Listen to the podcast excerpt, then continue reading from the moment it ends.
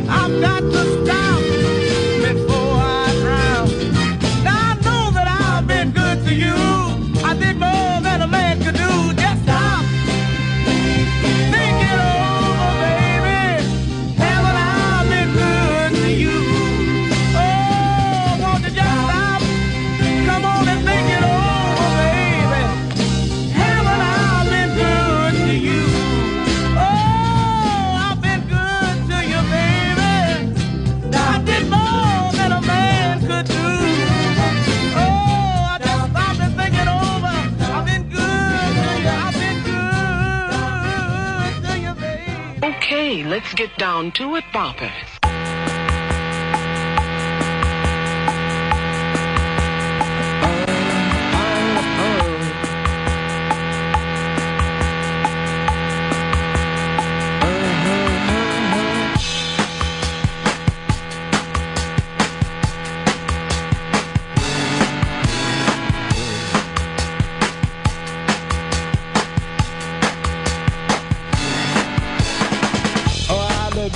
Oh, yeah, buddies. It's the Ron and Fez show. Ron Bennington, Fez Whatley. Uh, Dave, let them know that the phones are still not uh, hooked up. 866 Ron Zero Fez. 866 Ron Zero Fez. Ron Bennington, Fez Whatley. The missing Chris Stanley. And the man who was booted from his own team by the other Yankee fans, Eastside Dave McDonald. And I just want to point this out to people like uh, Hard Rock Johnny, Blowhard Earl. You haven't won a game without Dave McDonald. It seems like the kid was nothing more than a bucket of fucking rabbit uh, feet, but you had no time for him now. You throw him to the streets, and now he finds himself saying, maybe I made the right decision. Dave, did you still watch the game last night? I watched. I just watched with befuddlement, uh, Mm. almost amusement at how how how bad Joe Girardi is compared to a man like Charlie Manuel. Here's the funny thing. You're laughing. Did you watch the game, Fez? No, I don't watch a bit of it. I hate to say it, but Dave is right. Uh, there seems to be a lot of confusion in coaching a World Series team over there. Panicky Pete. That man What is, is he going to do when the pitchers have to hit? He is tight, baby. He's tighter than that string the guy walked on in that tightrope movie. I don't know what you mean. What, what string? Man on What wire. type All right, good news, Fezzy. Mars needs women, and we need Mars. And Mars is in here fixing the phones for us. Mars has landed. Here, Yeah. Here's the one thing. Dave McDonald called it. He said he would wait till see how Joe Girardi manages this thing. Ron, here is uh, something that I thought was funny. Um, Dave has an amusing anecdote. the the Yankees are up six four. AJ Burnett still left in the game. David wonders why when he le- gets a leadoff hit or walk or whatever it was. Dave's saying to himself, "Why would this happen?" And you know why Dave was saying it? Because four months ago against the Red Sox, the Yankees were winning six nothing. Girardi left AJ Burnett in, and they lost the game. I wonder where I saw it before. It's already been played out. Girardi doesn't even learn from his mistakes. He's terrible. He's tight. He is going to prevent the Yankees from winning. Is it easier for you now that it's no longer your team? It just feels refreshing re- rooting for the red pinstripes. I mean, Yeah. they they they started the pinstripes, right? The Phils. I don't know. Yeah, I mean, it just looks so nice on them with the red and the white and the blue. America's team. It is an, a it is a, a pretty little uniform. You can't get. Although I'll, I will say this: I hate the towels, and I hate the new r- big red machine. I don't fucking like it. You're not. It's like if some other team starts calling themselves the Steel Curtain, the new Steel Curtain. You can't do that. Um, I don't know what it is about baseball. Did you? You didn't watch even an inning last night. No, I don't watch a single pitch of it. What do you watch instead? I watched uh, Flash Forward last night. And did they? Uh, yeah, again. Okay. Uh, I will say this, Fez. Now, the Yankees are playing. The Phillies aren't playing. Remember yesterday? I was bragging about it being my day off. Oh, sure. It wasn't for some reason. I felt just as tense watching that game. Found myself uh, pulling for the team that I'm going to be rooting against. It's. I don't know what it is about this sport. It just sets up a constant uh, stress thing. I think that is the beauty of baseball. It just it's made to make you suffer. I mean, your best hitter is going to get out 7 times out of 10. That's your best hitter. Right. You know, so you're made you're if if you're one of these guys who always needs things going their way, don't watch baseball. And here's the other bad thing, though. Their worst hitter is not a guarantee. Their worst hitter can still poke a fucking two run single. It drives you fucking crazy to watch this game. I thought that baseball was supposed to be a nice, relaxing sport. You always hear about a nice day out at the ballpark. Yes, that's not the playoffs. That is June 3rd. Nice day out at the ballpark. Mm-hmm. August 14th. Nice day at the, at the ballpark. When you get into what I like to call Rocktober, where the rock starts coming down, mm, it becomes a little more of a hassle. So even Mars can't fix these phones today. Mars is working on it, but he can't fix them. The- It's beyond him. yeah. Yeah, I see these little letters are up there now. Just the crazy letters are up. I know you're not trying to actually spell things. Either Uh, that or we- someone from Venus is calling. We will be with you in just a few moments. 866 Ron Zero Fez. 866 Ron Zero Fez. Now, um, do you know how Dave always brags about um, his Yankee parents and the way his parents are? Do you still have the text that you got from your dad? Yeah, I'll, I'll run into you. Uh, yeah, bring it in to me. And I will read the text that his dad sent out, I believe, to all the boys yesterday. All the boys in the family get a mass text uh, from Dave McDonald's. Uh, I'll just leave it as uh, alleged biological father. But you can see why Davy Mack is the way he is. All right, this uh, says this. Uh, no, this isn't from your father. This one's from your brother. I don't know who he's saying. Congr- uh, I don't know who your brother was saying congrats to. The other. Here, I'll get you. They're all. They're all what? I don't know. Well, let's just say that the family's got a lot in common. Uh, basically, I'll just do it for you, Dave, Oh, here we since go. you can't seem to find it. So this comes from his father. It says that now this They have the same email, by the way. That was Yeah. really smart. Your name is Patrick McDonald. You both share it. Uh, his dad writes out, "Hooray for the Phillies! My team in 1950: Puddinhead Jones, Richie Ashburn, Del Ennis, Dick Sisler, Granny Hamner, Robin Roberts, and Curt Simmons, to name a few. I don't understand why this would be his team in 1950 because." In 1950, Fezzy, this is the Whiz Kids that he's talking about. Okay. I know you don't follow sports, but this is the uh, the this is the Whiz Kids. The Whiz Kids that year were the won the pennant for the National League and played against the Yankees. So there his dad is as a young boy rooting against the Yankees, much like Dave is doing right now. Like father, like son, baby. He, I guess he, he, he liked, I, I suppose he was uh, into the Whiz Kids. Yeah, he, he was a Philly fan. Something about that red uniform. Now this is interesting. Uh, Opie said to me, "I'll be cheering for the Phillies." I go against the Yankees. He goes, "Yeah, I'm a Mets fan."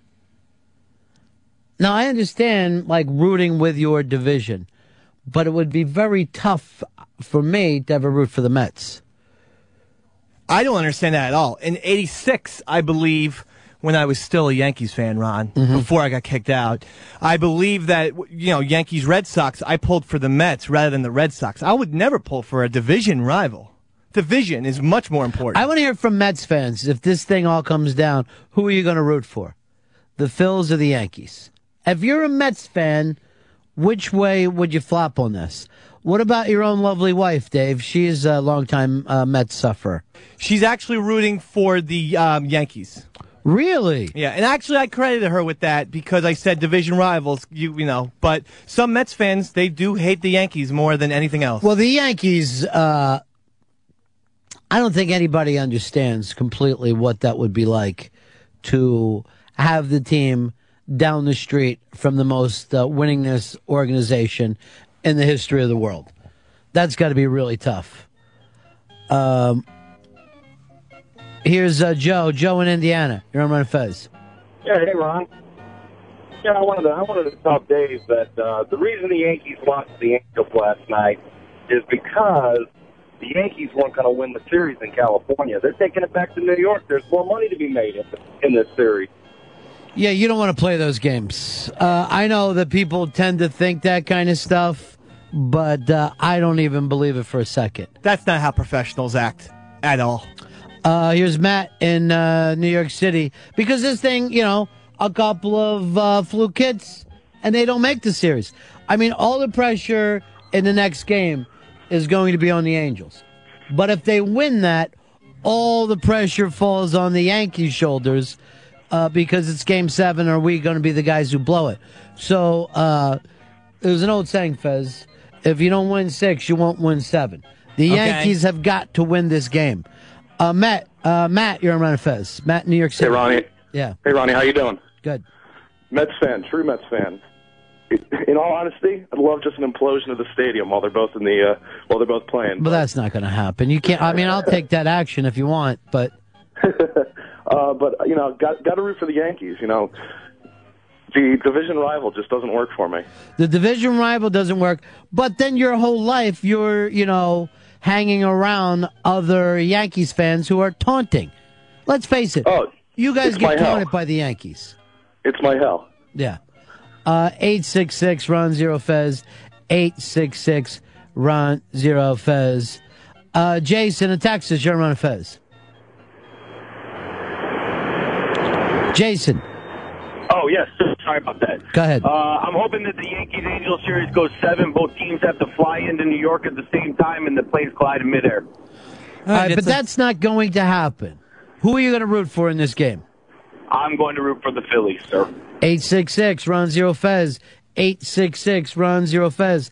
You almost see that as a person uh, turning on their uh, city. Yeah, I mean, what? What?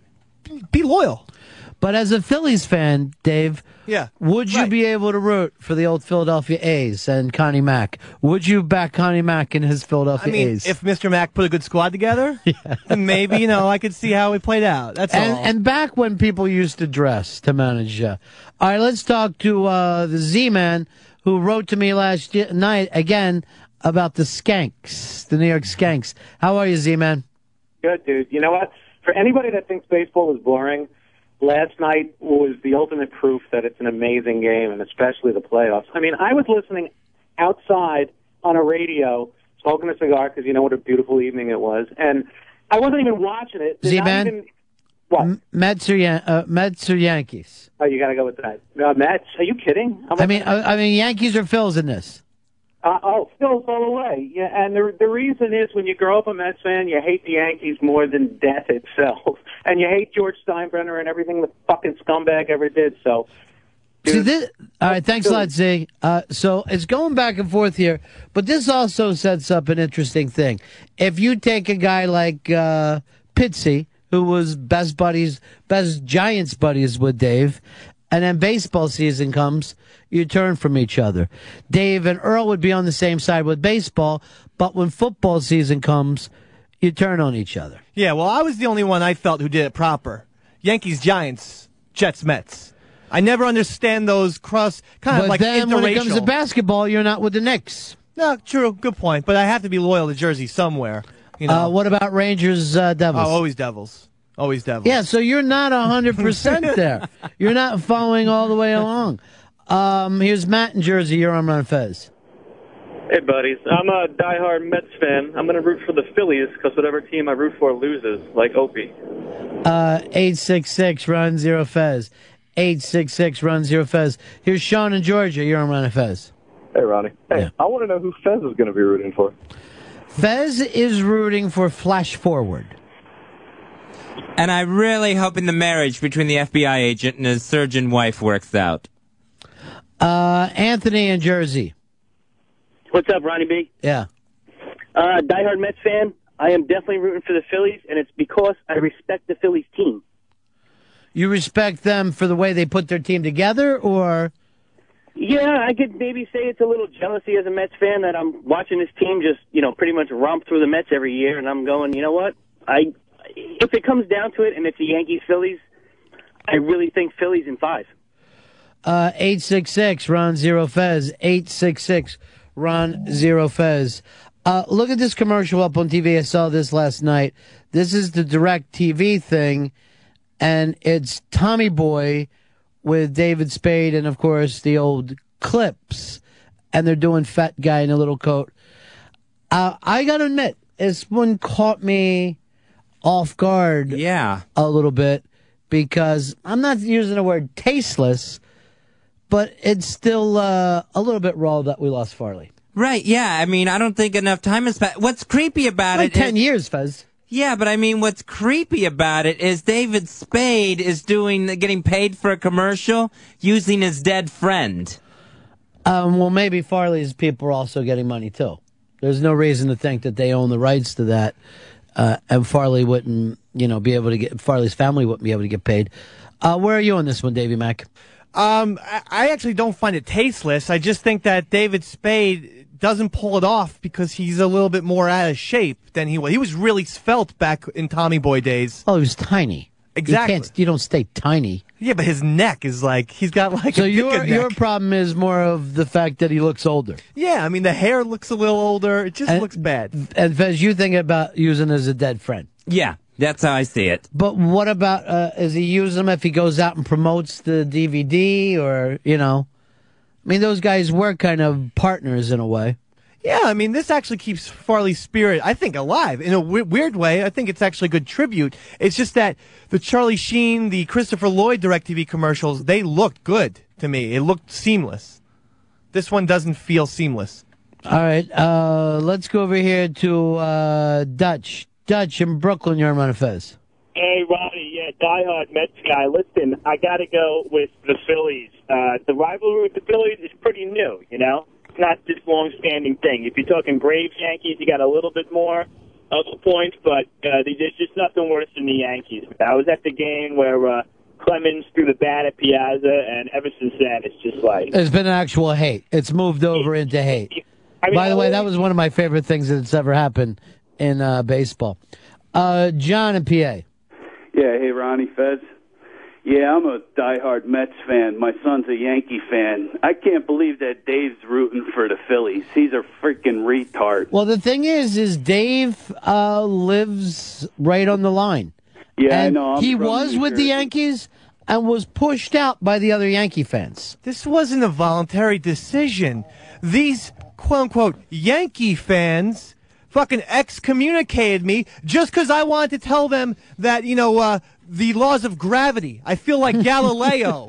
Well, Galileo had nothing to do Well, whoever it with was. the laws of gravity. Well, yeah, you're right with the Galileo. It's the gravity. right. But the Galileo, that's the way I feel. I mean, And they're the Catholic Church? They're the church. And the, the, the, the point is, I was on the line. Ron's right. One of these teams, they could have attached themselves to my star. Yeah. And instead, the Yankee fans decided to black hole me. The Yankees have not won a game without you. No, they haven't. And all, Ronnie, I'm sorry, but I, I didn't realize it was a crime to criticize our manager when he makes fucking bonehead mistakes. Mike in New York, you're on Fez.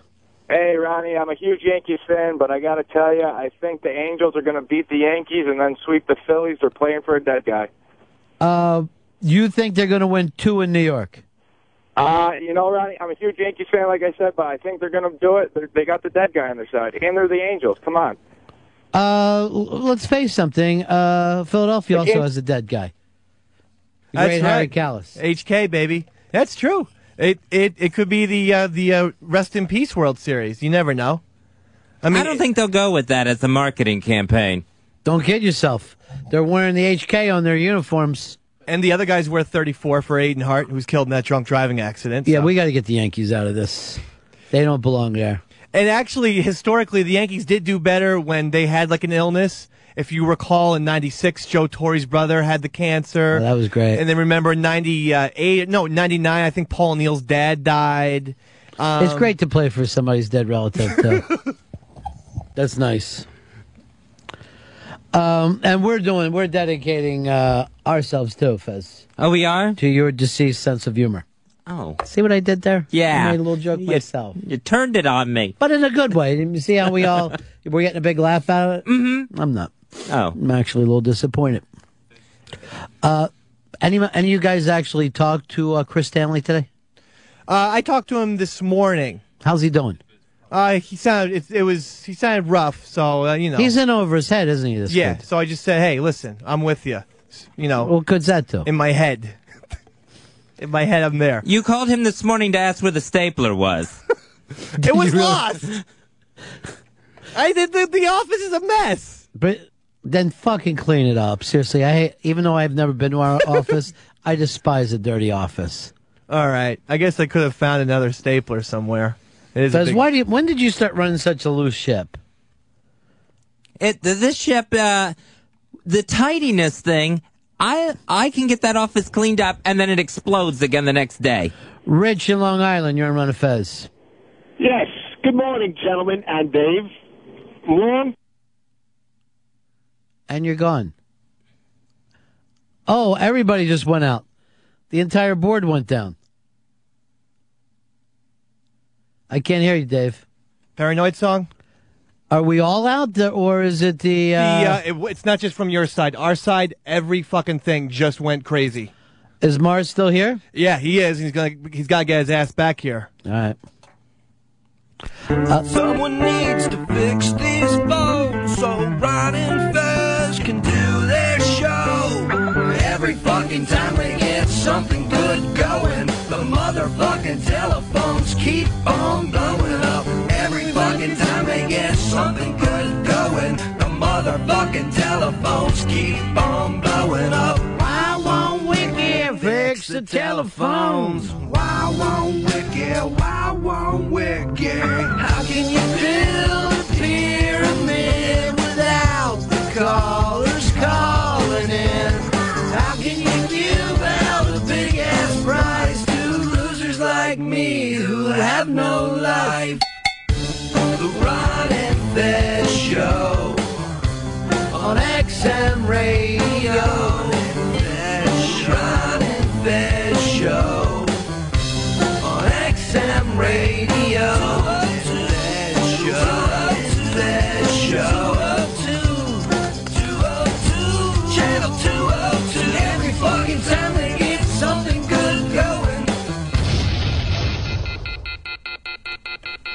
All right, try the phones again for us. 866 Ron Zero Fez.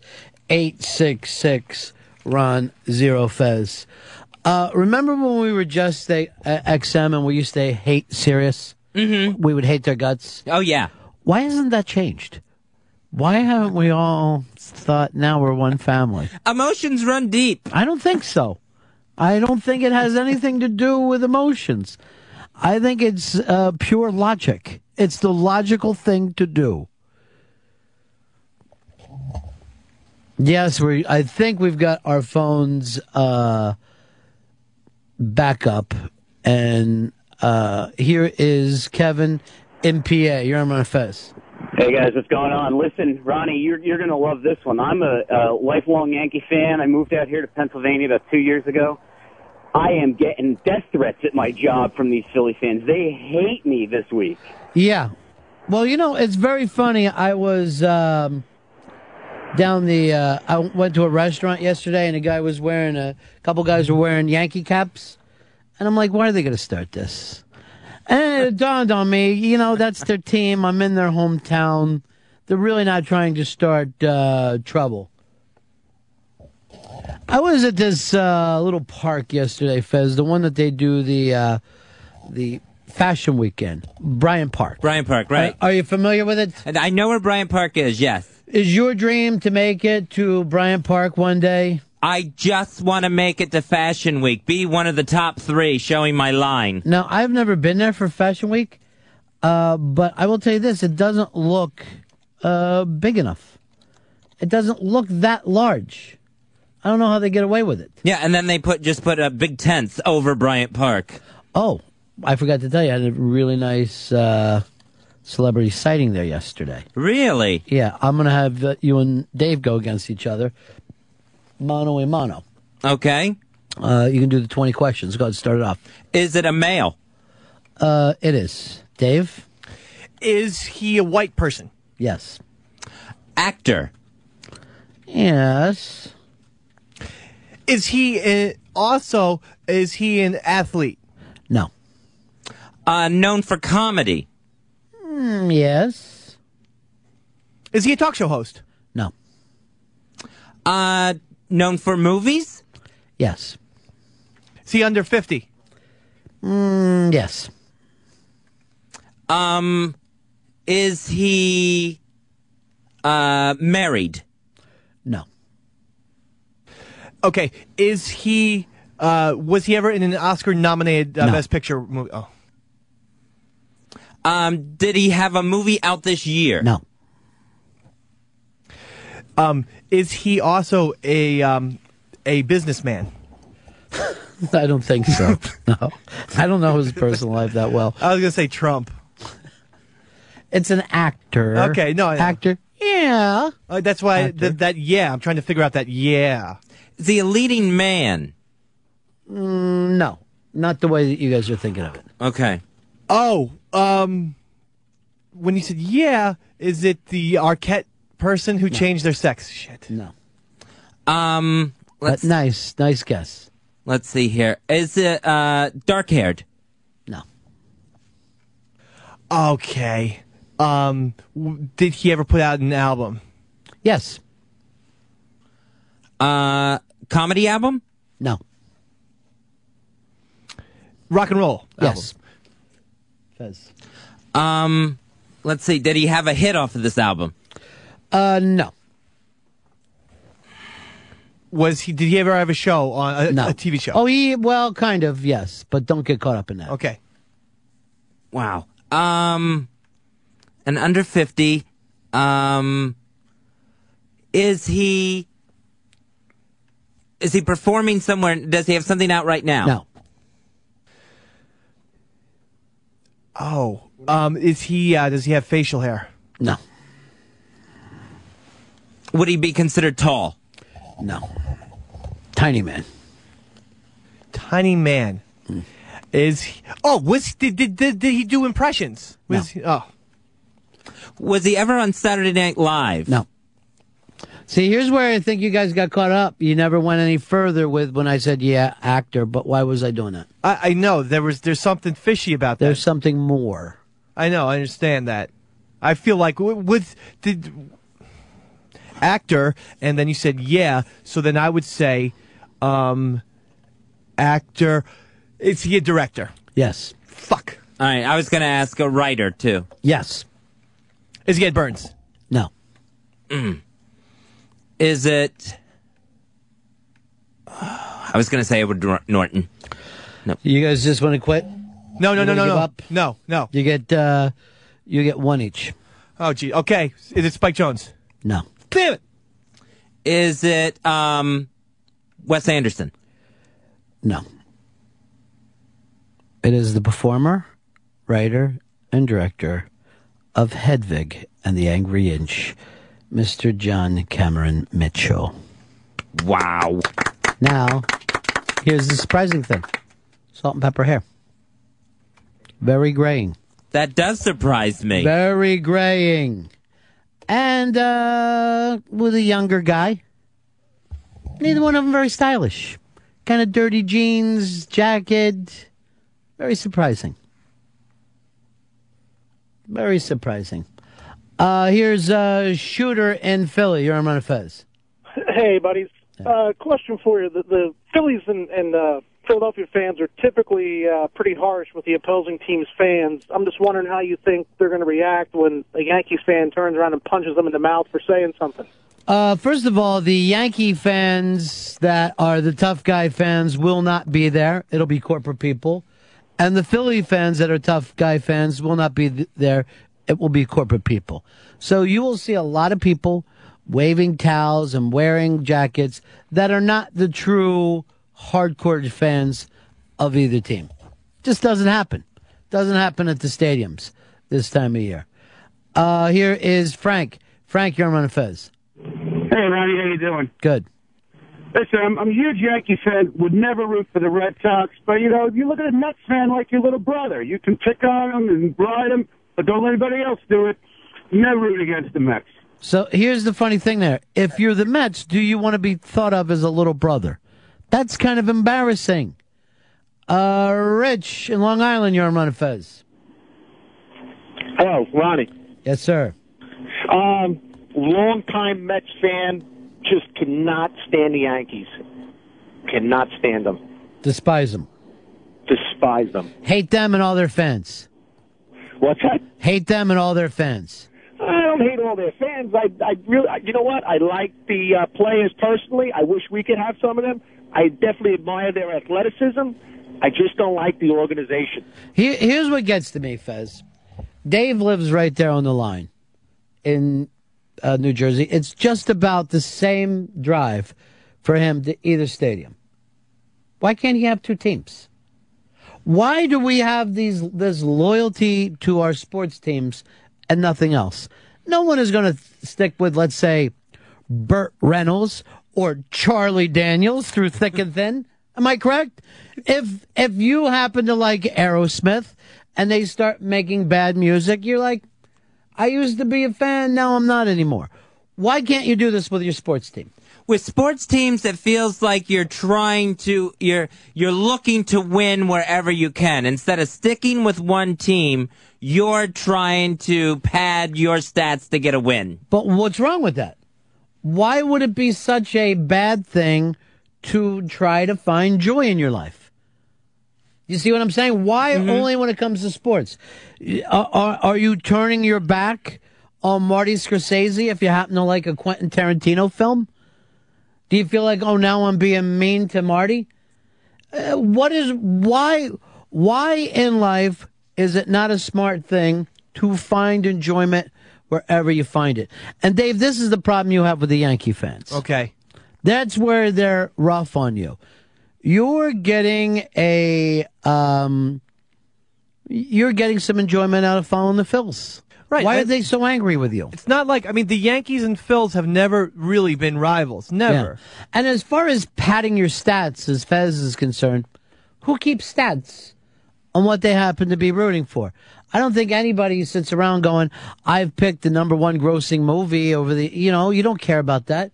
But if you happen to like Spider Man, why can't you like Batman?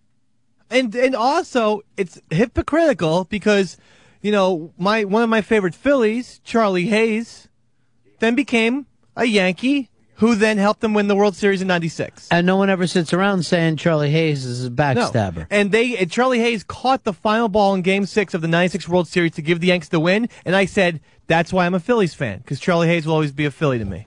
Mm, that's true there. See, with the sports, it's a direct competition, though. Not every year.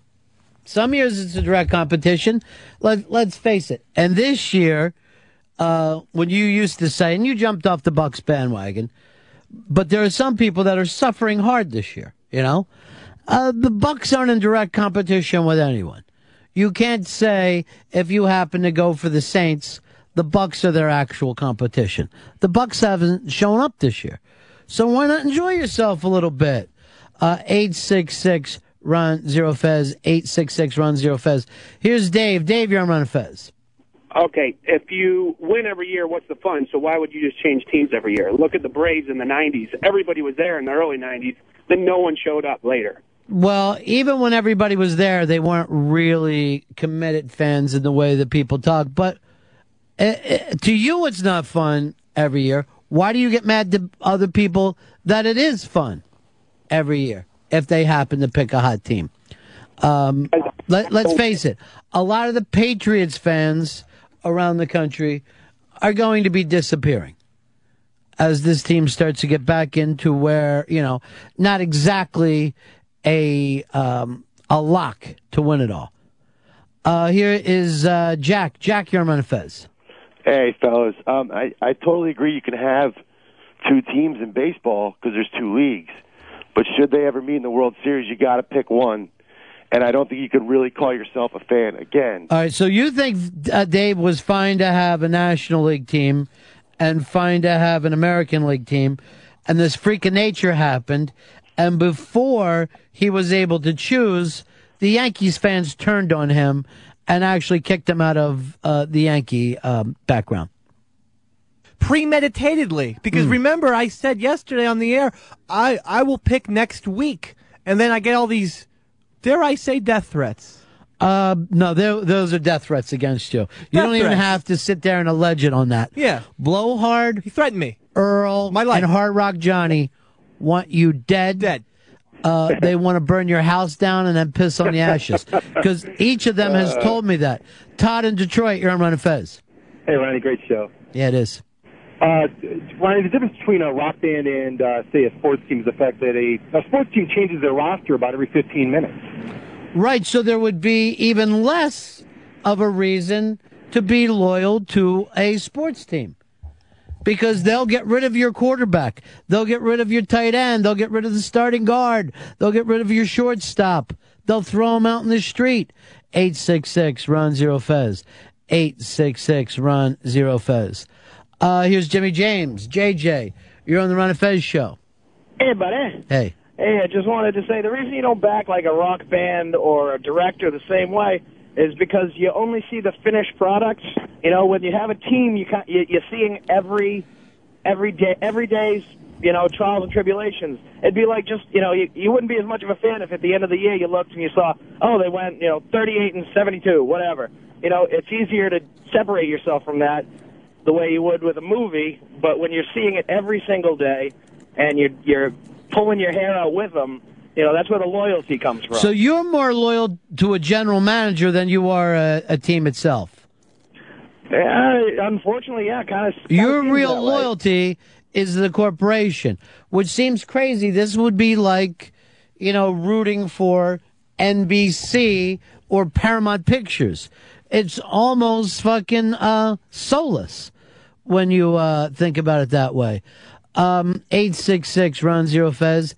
866 Ron Zero Fez. Here's Matt in Philly. Matt, you're on Fez.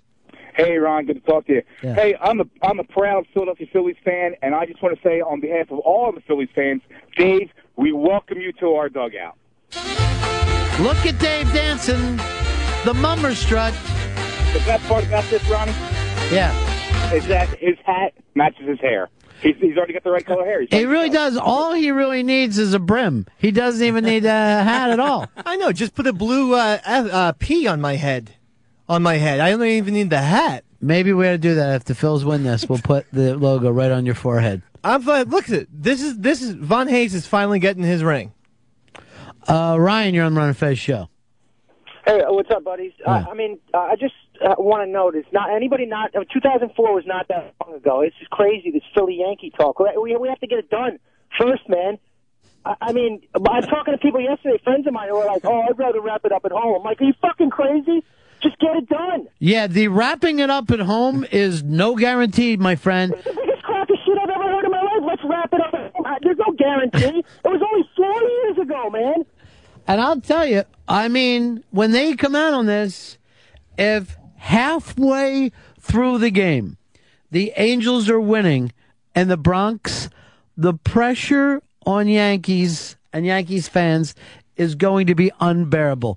It's going to be like having a car on your chest, and it's going to take superhuman strength to push it off you. The city may come apart. Um, Gianni in Boston, you're on the Fez show. Hey, what's up, guys? Um, well, it's it's weird. Like I was a Johnny Damon fan in 2004. He gets traded to the Yankees, and then I, he's dead to me. You know, it's like you can't be a fan. But what if it really wasn't his fault that he left? Well, it's not that it's his fault, but I can't like be a Johnny Damon fan around other Red Sox fans because it's just go, what the hell, man? You know. You're, So as soon as he leaves the team, you're done. So you can't have any loyalty to a person, only to a uniform. Yeah, that's it. That's what it's like. I mean, I, I still don't care, but it's like people around Boston, like it's like you you like Johnny Damon, you're like pretty much done. And uh, it's got to feel so awful now to see him all shaved and cleaned up and and join the establishment. It's like when your friend becomes a cop. Or like if you think there's this really hot chick and you find out she's dating a cop. Everything just changes. Ew. Everything that you believe could be right in the world. You're like, or like, like, oh, did you hear the good work uh, news? I'm working for the Bush administration. What? What happened? I'm into Aryan stuff. oh shoot! I mean, I kind of am, but but not to that degree. So you're going like this. Well, all right. I still want to fuck you, but it's just not as. I don't want to really hang out and cuddle after. Uh, Davy Mack pushed away from his team, all because he had two teams. Uh, Jason, you're on Run Fez. Hey, Ron, I love the show. Yeah. So I think you can only have a, be a fan of one team because sports is a, like a metaphor for life, and we don't always win in life. We lose and we win, and it's you know it's our struggle that makes winning worthwhile, and it's the same when we watch sports. Well, Jason, that is definitely uh, true for you. That is your philosophy, and I get it. I understand it completely. And yet, there are other people out there who like to cheer for excellence. If they see a Michael Jordan, uh, if they see a Tom Brady, they're like, this guy is so fantastic. How can I not be happy for him? How can I not want to watch his games? I mean, it's almost crazy when you think there's Tom Brady. I hate him because his home games are in a different state than mine. Well, it feels like your fan your fandom is like your contribution to the team. So if you're that that is right in that case, right? But why wouldn't people be attracted to winners? Instead of you make a contribution to a corporation that happens to be close to where you were born, right? Mm-hmm. Why wouldn't you just say, when I see excellence in the world, I'll appreciate it? Would would you ever say I don't like a fucking dancer because he's dancing in a different part of the country? I mean, it's almost insane when uh, or or a painter. "Uh, I don't like Warhol. He's from Pittsburgh, and that's where the pirates are. Fuck Warhol. I mean, you would be an insane person if you went to a museum and someone started screaming about Julian Schnabel turned his back on Texas. So fuck him. I'm not going to like any of his paintings. 866 Ron Zero Fez. 866 Ron Zero Fez. Uh, Matt and Philly, go ahead, buddy. Hey, Ron, how you doing? Yeah. Uh, just, uh, I was actually talking to my dad about this the other day, and I was, I was saying to him, and before the Phillies won the World Series last year, you know, I was ready to give up on them because I'm 25 years old. They haven't won a, you know, no Philadelphia team has won a championship. And I go, Dad, I mean, you're a diehard Eagles fan, and you know, how, how do you keep rooting for this team? And he goes, like, I try not to, I try not to, but when when they make the playoffs and they're all over the news and on TV, he goes, they keep pulling you back in, they keep pulling you back in. And, and again, um, there there is a community thing there. There's a definite uh, community situation. Uh, but as Blowhard pointed out to us, there's also a 10 uh, year rule. You can't exactly start rooting for the local team until you've been there for 10 years. That's the guy rule. Florida, you're on Run of Fez. Yeah, hey guys. Hey, I'm a lifetime Packer fan, but uh, you know now I now I watch all the Vikings games.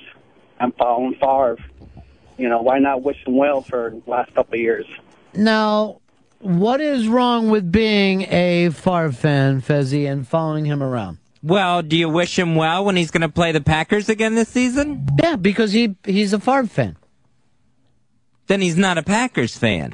Right. That's exactly what we're saying. This is what the conversation has been. Is it why is it such a bad deal to follow individuals or even for that fucking time that they're that they're performing in excellence, why is that seen, being seen as so bad by regular people? Uh Chris, you're on Fez. Hey, Ronnie. Yeah. I was a big uh, Nettles fan back in the day. When he was on the Yankees, he gets traded to San Diego. I follow him. All right, watch him there for a while. Then he gets traded to Atlanta. And I was like, you know what? Fuck this. This is too much work. I just be a Yankee fan. I could always watch him on my TV. It's just easier that way. So you used to jump around quite a bit. Yeah, oh yeah. I would trade loyalty or not because I had a favorite player. That guy was my guy. Mm-hmm. But then, uh, you know, if he's going around, if he's going to become a journeyman, I can't. I can't be. You can't stick that. with a journeyman anymore. All right. Here's Pete in San Francisco. You're on Run Fez. Hey, buddy. So, uh, Ronnie, based on your logic about you know appreciating uh, teams, uh, you know, the, around the world and all that kind of stuff around the world. So, if you're watching the Olympics and the U.S. is competing, but you don't really think that that person's going to do very well, you're going to cheer for Russia or Mexico or Canada. Uh, I think that we fall into a thing, and I got to be very careful as I say this, but Americans normally start when they're out. Let's say you get knocked out, the World Cup. I noticed that we start uh, voting white at that point on. But it's really interesting with soccer. I don't want because of the great play of Brazil. They're kind of the Yankees of soccer. But I think there's a difference between hating them uh, for their excellence, but then also just saying generic stuff like Brazil sucks, the Yankees suck. I hate when people say that, like, hey, uh, just because they didn't like Jordan and they would say Michael Jordan sucks. Well, he clearly doesn't suck.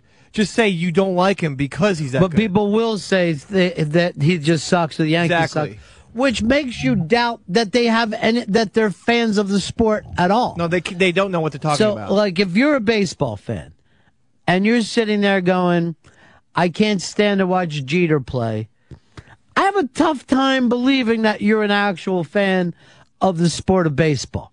When I was uh, 10 years old, they had these things called starting lineup action figures, and they were like White these people are so scared Little- of black people. fi- fig figures, and they were little baseball. But I wanted a pitcher to pitch against them, so I got Clemens. And I hated Roger Clemens, but he was so he was so fucking awesome. That's who I wanted pitching against Don Mattingly. I respected how great he was, even though I hated him. Uh, look, let's talk to the blowhard. Hey, blowhard. Hello, guys. Yeah. Um, listen, you know, the New York perspective, I think, is this, and I can't speak for any other city with multiple teams. Mm-hmm. We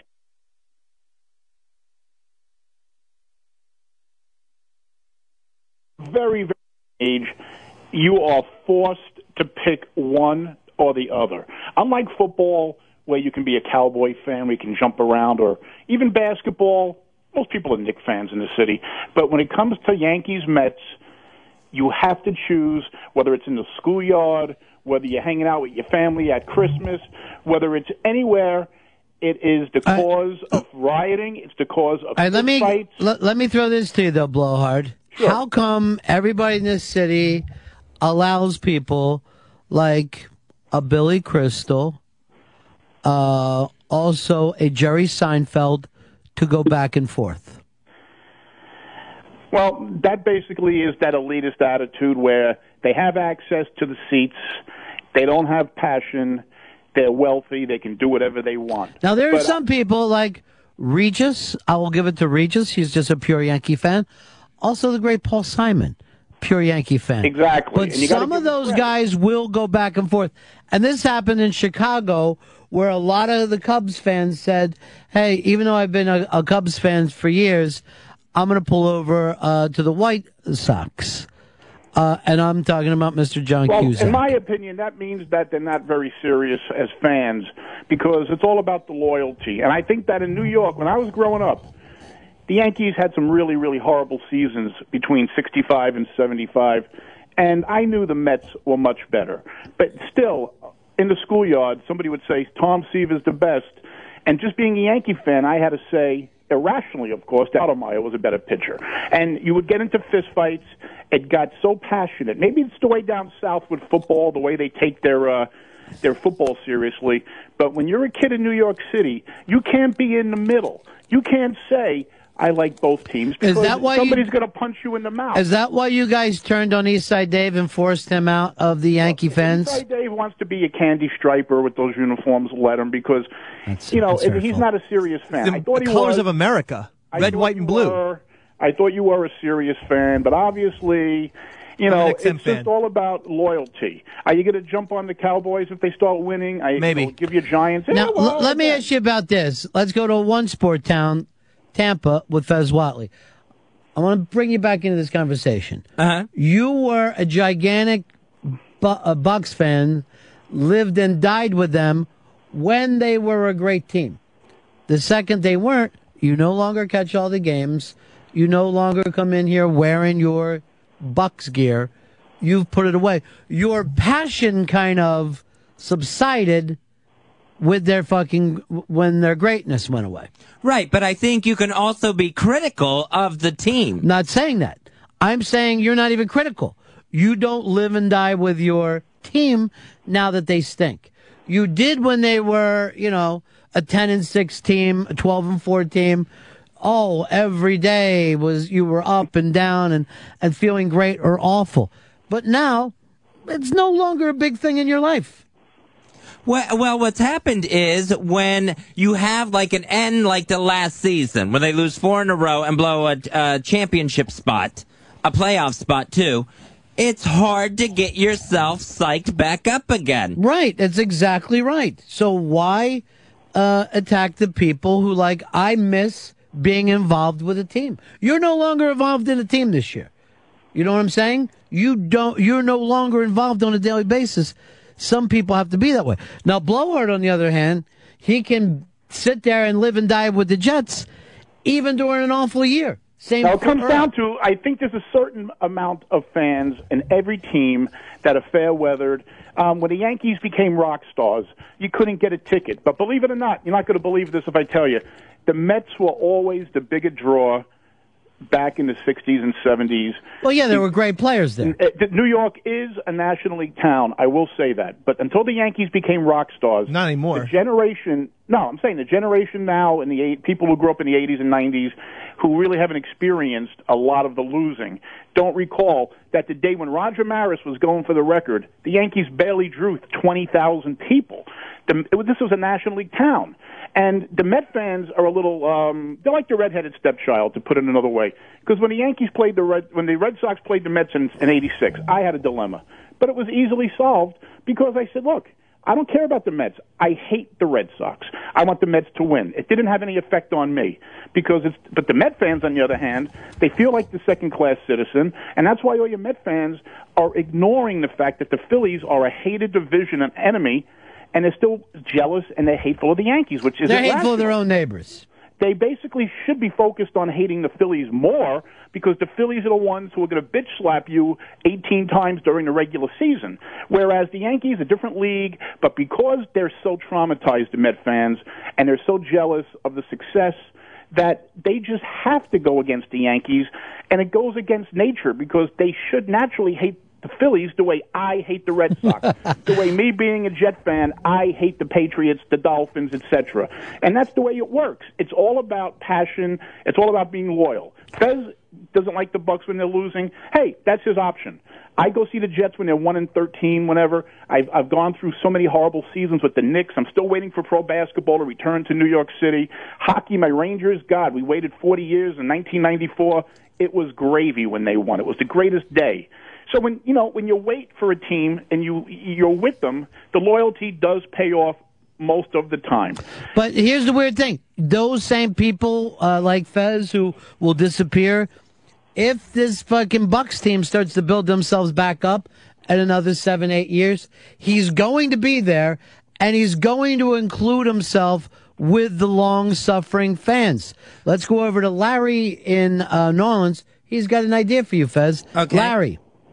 Hey, Fez, if you want to come to be a Saints fan, uh, man, we'll welcome you with open arms. Them Bucks have always sucked. All right, there you go, Fez. You have the opportunity now, uh, the same as Dave got.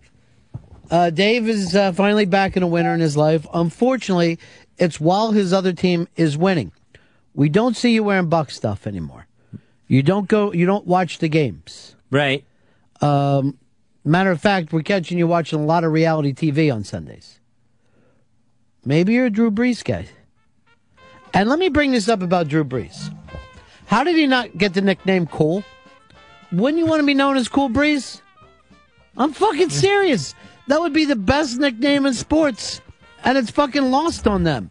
See, I am not going to cheer for the Saints. I always hated the Saints playing the Bucks.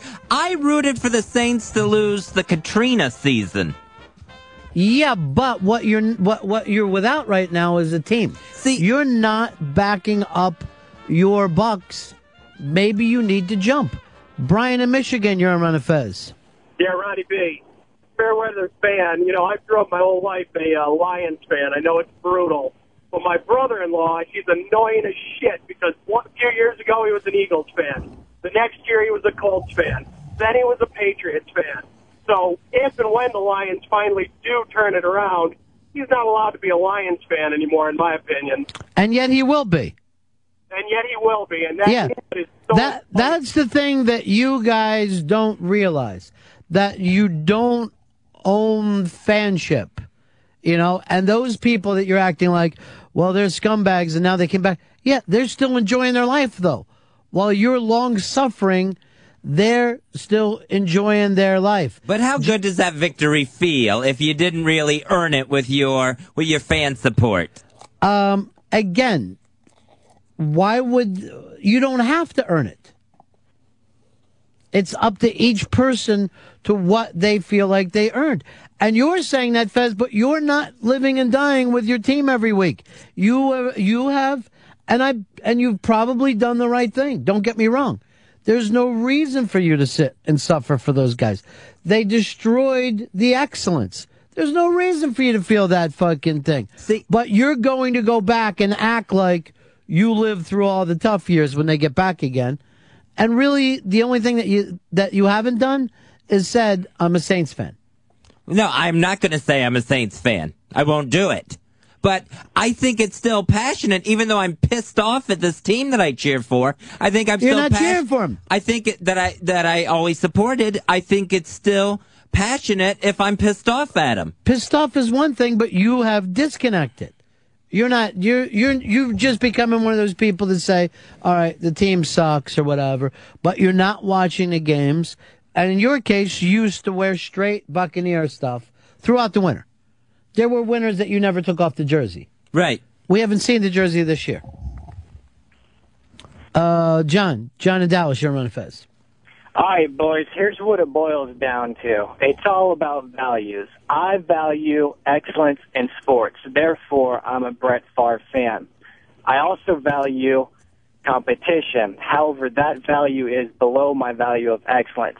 So therefore, when Brett Favre is playing for the Vikings and they're playing the Packers, I'm going to root for Brett. I value excellence in sports.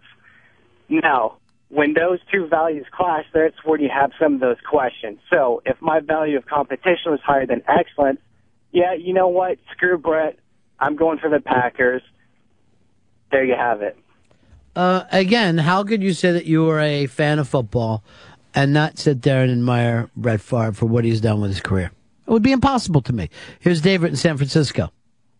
Hey, what's up, guys? Yeah. Um, so out here uh, for the interleague games, sometimes you'll see people wearing the double caps. So you got the A's on one side and the Giants on the other. They look like complete fucking tools. I can't even imagine what the response would be in either of the stadiums in New York if somebody wore one of those. Yeah, I can't picture that getting over here. But out there are are there people that are completely dedicated to baseball, or is it more of a football? well, situation? yeah, but it, not like not like New York. I mean, they don't live and die by their teams out here. But yeah, they're big fans. I mean, you got people that have been living here for a long time that love the Giants. Uh, to me, the biggest baseball fan in, in San Francisco ever was Robert De Niro. I mean, he'd stab a motherfucker to death if they didn't give their number to his favorite player. Uh, here is um, Chris. Chris, uh, you're on the Ron Fez show. Hey, what's up, guys? Yeah. Listen, I'm a diehard Bills fan, right, for like 20 years now. What happens if you know your team moves They go to Toronto? How can I, you know I'm going to be devastated if I can't root for my team when they're in Toronto in another city?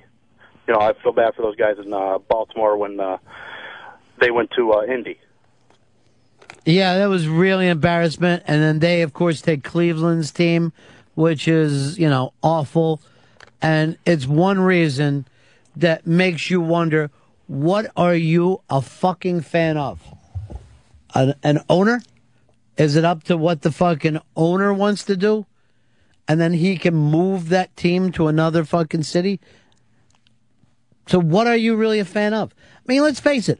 All this stuff about fandom and sports, it's just a way of passing time. It's just entertainment. Whether you like it or not, it's the fucking circus has come to town.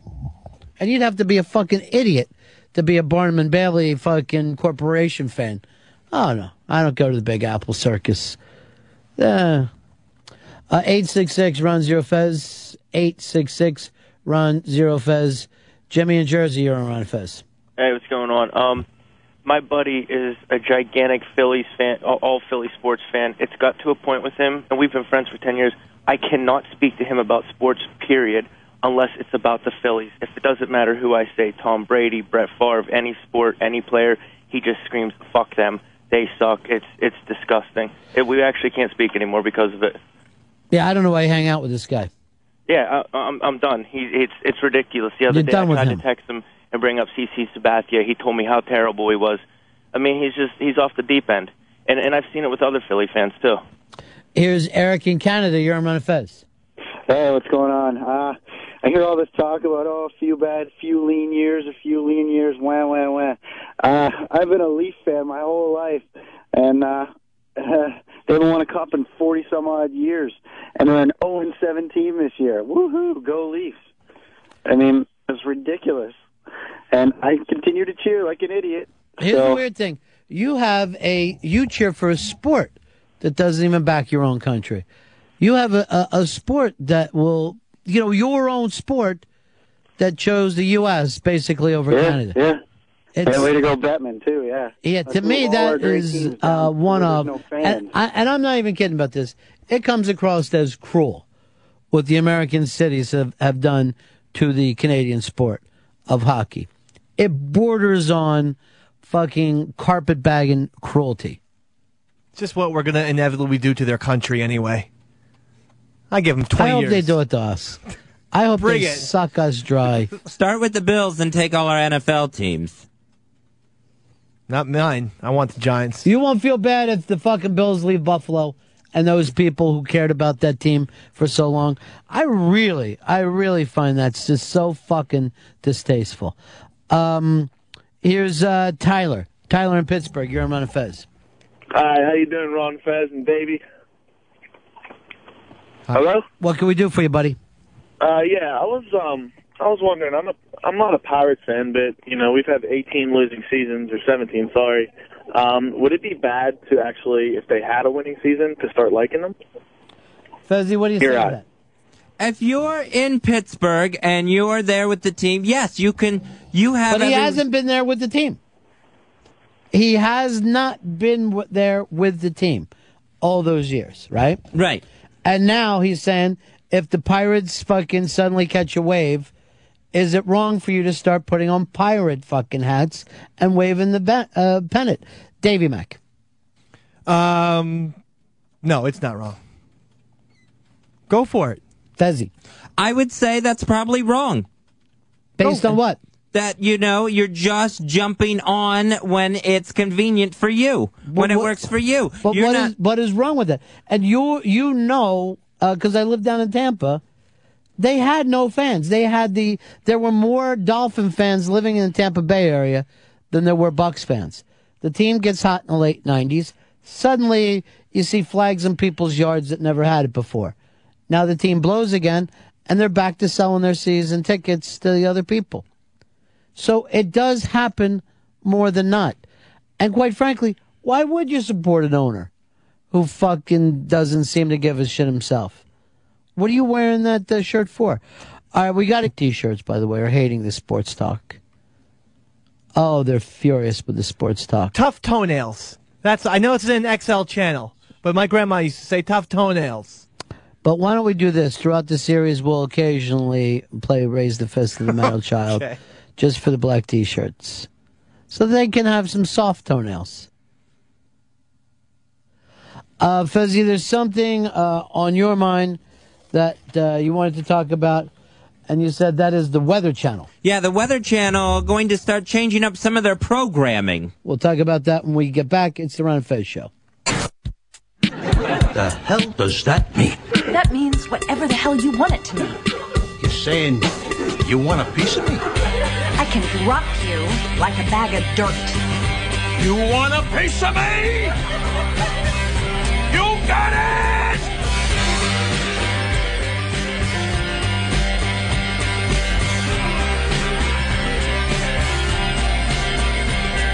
Back with the Ron and Fez show, 866 Ron Zero Fez. That's 866 Ron Zero Fez. You can always email us at Ron and Fez at AOL.com. And there is the 202 Friends page on Twitter.com. All right, Buzzy, the Weather Channel uh, is tired of weather on the ones.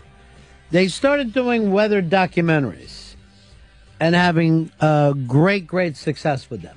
Mm-hmm. The uh, Killer Storm series, the When Weather Turns Bad, suddenly had people watching the Weather Channel. Now they're taking it up a notch and playing Hollywood movies where weather plays a big part of it. Yeah, I think it's a little too much. I think they're searching for programming a little too much here. Well, let's face it, they have done a terrific job with this station over the years. Nobody thought a, an all weather channel uh, could win. But then you find out in the summer, we get a hurricane, everybody wants to watch the Weather Channel. Uh, and then, so they went, well, how do we make hurricanes work? Let's show hurricanes when they're not any hurricanes at all. And now we're going to be watching stuff like uh, Perfect Storm, fantastic weather movie. I assume Twister will make its way in. It's got to be, right? Um, I'd also go Wizard of Oz. I think if they were thinking Wizard of Oz and the Giant Twister, uh, you're not going to be able to beat that. It just seems like it's like an MTV move where we're music television, but we're getting away from music until there's no music anymore. Yeah, there is some there's some truth to that because it works. It's what makes more money. The MTV thing that you think see is not being a success, uh, it's a five billion dollar station now. I think the thing was worth three hundred million when it started, or or even less. Now I know one of the films they're going to show is Misery, and that's because James Women. Uh, no. She was having a period time of the month, draw of the moon. That's because James Caan gets caught in a blinding snowstorm at the beginning of that film. All right. It seems like a stretch to me, Ronnie. There's weather in that film. Yeah, well, there's weather in every movie that shows the outside, the outdoors. Then they're all ready for the Weather Channel. The great outdoors. You could show that. There's that horrible storm at the end where the little girls get caught in the bear cave. Now you're thinking. Now you're starting to think a little bit. It's too much of a stretch. Too much for what reason? Because well, the only the only problem with this is that we've all seen Perfect Sto- Storm. You know, uh, you saw it at the theaters, you saw it on DVD, you saw it on HBO, you saw it on TBS. By the time it gets to the Weather Channel, uh, who needs it anymore? That's the biggest problem. They need some made-for-TV weather movies. Well, then I guess this one's out. But Seven, it's always raining.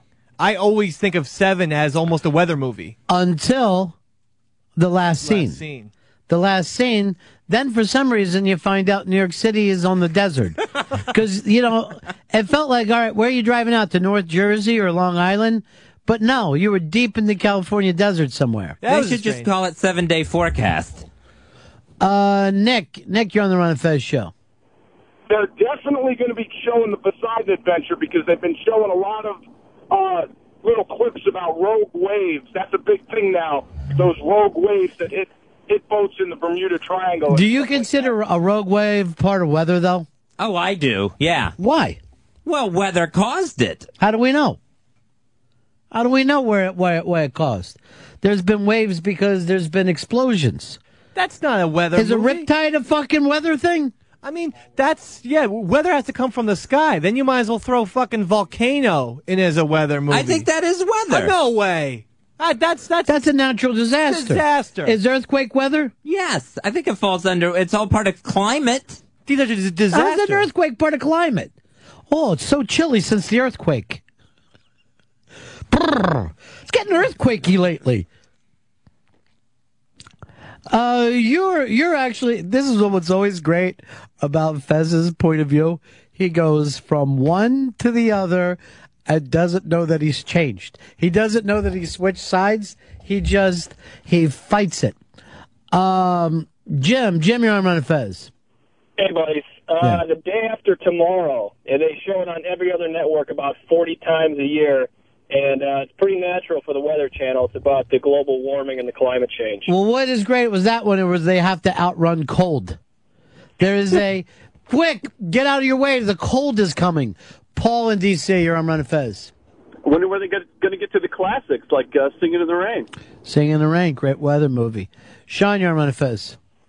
Hey, Ron, something I've noticed about the Weather Channel is, with their success, is they haven't sold sex too much. They just got average-looking people on there. They're parading on pregnant women, bald-headed dudes, just average-looking people. I thought that was pretty good of them. I'm actually a big fan of what the Weather Channel has done over the years. Uh, and again, I don't watch them on a daily basis, but I do like to watch them during hurricane season. And they're smart, they're on the fucking ball, and uh, they're not selling a lot of flash. Yeah, when they started to put up the killer storms, I thought, well, this is a little hokey. But then I'm reading in, in the fucking paper how big those shows are. People are attracted to fucking scary weather. But I they thi- love a twister. But I think if you wanted to check the forecast, it would be nice if it was there and not the movie Snow Day with Michael Keaton. That's for you. How? When's the last time you checked the forecast on there? All right, it's been a while. Right. So why should that be something for you when you're not a fan of their channel? You don't stay on their channel. You're not going to be attracted to any advertisers. You see what I'm saying? Uh-huh. Uh To have a person who every couple of months wants to go there and see w- whether he should wear a fucking jacket or not is not how you have a fucking TV channel. You have a TV channel by getting people to uh, go there and stay there. Um, Blake, you're on Ron Fez. Hey, I got a bunch of embryos in the back of my trunk here, like Newman, and I'm living that rainstorm from Jurassic Park. I'm really looking forward to seeing that on the Weather Channel. Weather Channel uh, ought to get that because weather played a big part. Let's say this. Let's give them this. If weather is a turning point in the movie, they should have it. Would James Caan have ever ended up in that house if it wasn't for the bl- blizzard? No. Then he belongs there. Perfect storm? Fucking storm was perfect. Three different storms coming together, a wall of water. Yeah, it belongs there. There's no reason they can't fucking scroll down at the bottom. Make sure you put on some gloves tomorrow. It's gonna be a little chillier than you thought. Fargo? I would. Yeah. Because William H. Macy has a problem scraping the ice. Gets all mad. Well, also there was a snow Yeah. blower and wood chipper, and where and when the snow melts is when we're gonna get the money back. Right. They couldn't find the money because of the snow, yeah. But that movie fucked me up. The fact that you couldn't tell where the horizon was, that the white in the sky was the white in the ground. I'm like, it, I don't think I could live in Minnesota with a gun. I could probably live in Minnesota, but as I soon as I got a gun in my hand, I would think, oh, I don't have to be here. I could just pull the trigger and blow the top of my fucking head off. Maybe instead of the whole movies, they could just show weather scenes. That way you're not sitting through a whole movie, you're just getting the weather part of it. That's like a clip show then, you know. That's like a, He wants that. He likes that '80s clip show. That's no fun. That's fun for him. You got the fucking Weather Channel out there. It's making things happen. Which I guess we'll have to see whether it works or not. Uh, Scott, Scott, you're on the Run of Fez show. Hey, I could show uh, Empire Strikes Back and then run a documentary on the climate of Hoth. What do you think about that, Fezzy? Well, the, here's what here's what I didn't didn't know, and Empire taught me this: uh, that you could cut an animal open and live inside of it and beat the weather. Well, I guess along that theory, you could go with Return of the Jedi, where the Emperor shoots lightning out of his fingers.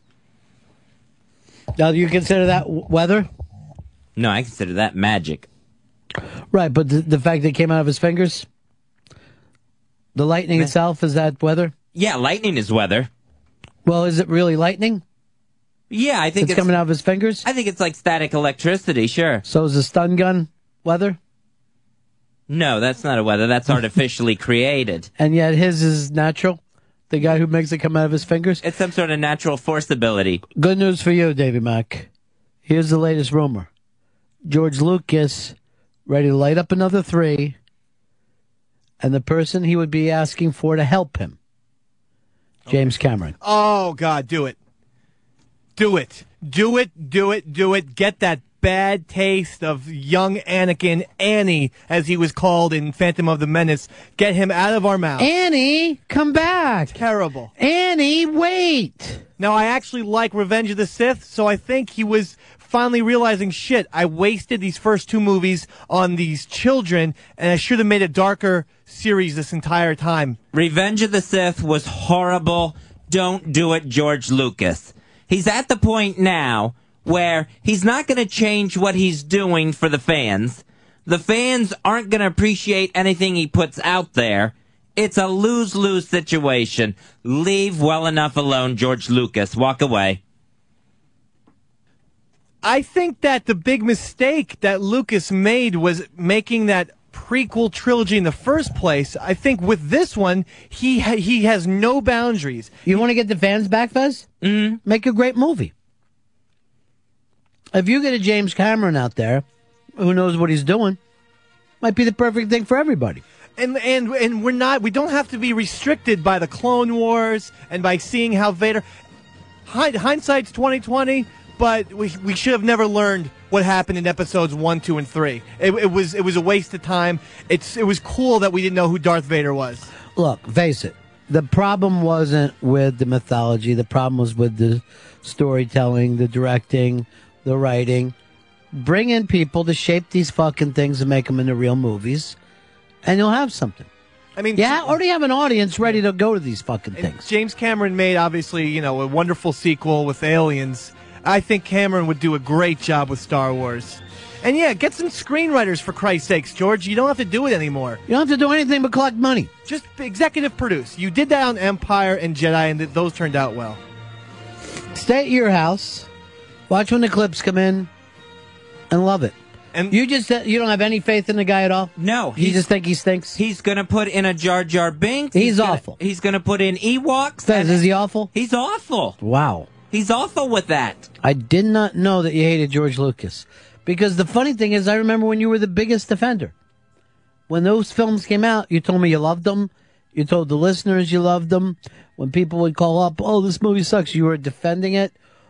What made you catch up with everybody else? It was the last one. It was Revenge of the Sith when we had Darth Vader changed. Now, in the first three, we had always heard Vader hunted down and killed the Jedi when he turned to the dark side. We watched the movie Revenge of the Sith. Who did Anakin kill? Younglings. He killed all the junior baby Jedi's. That was it. That was it cool. Was, it was the clone troopers that killed the Jedi that hunted them down across the galaxy.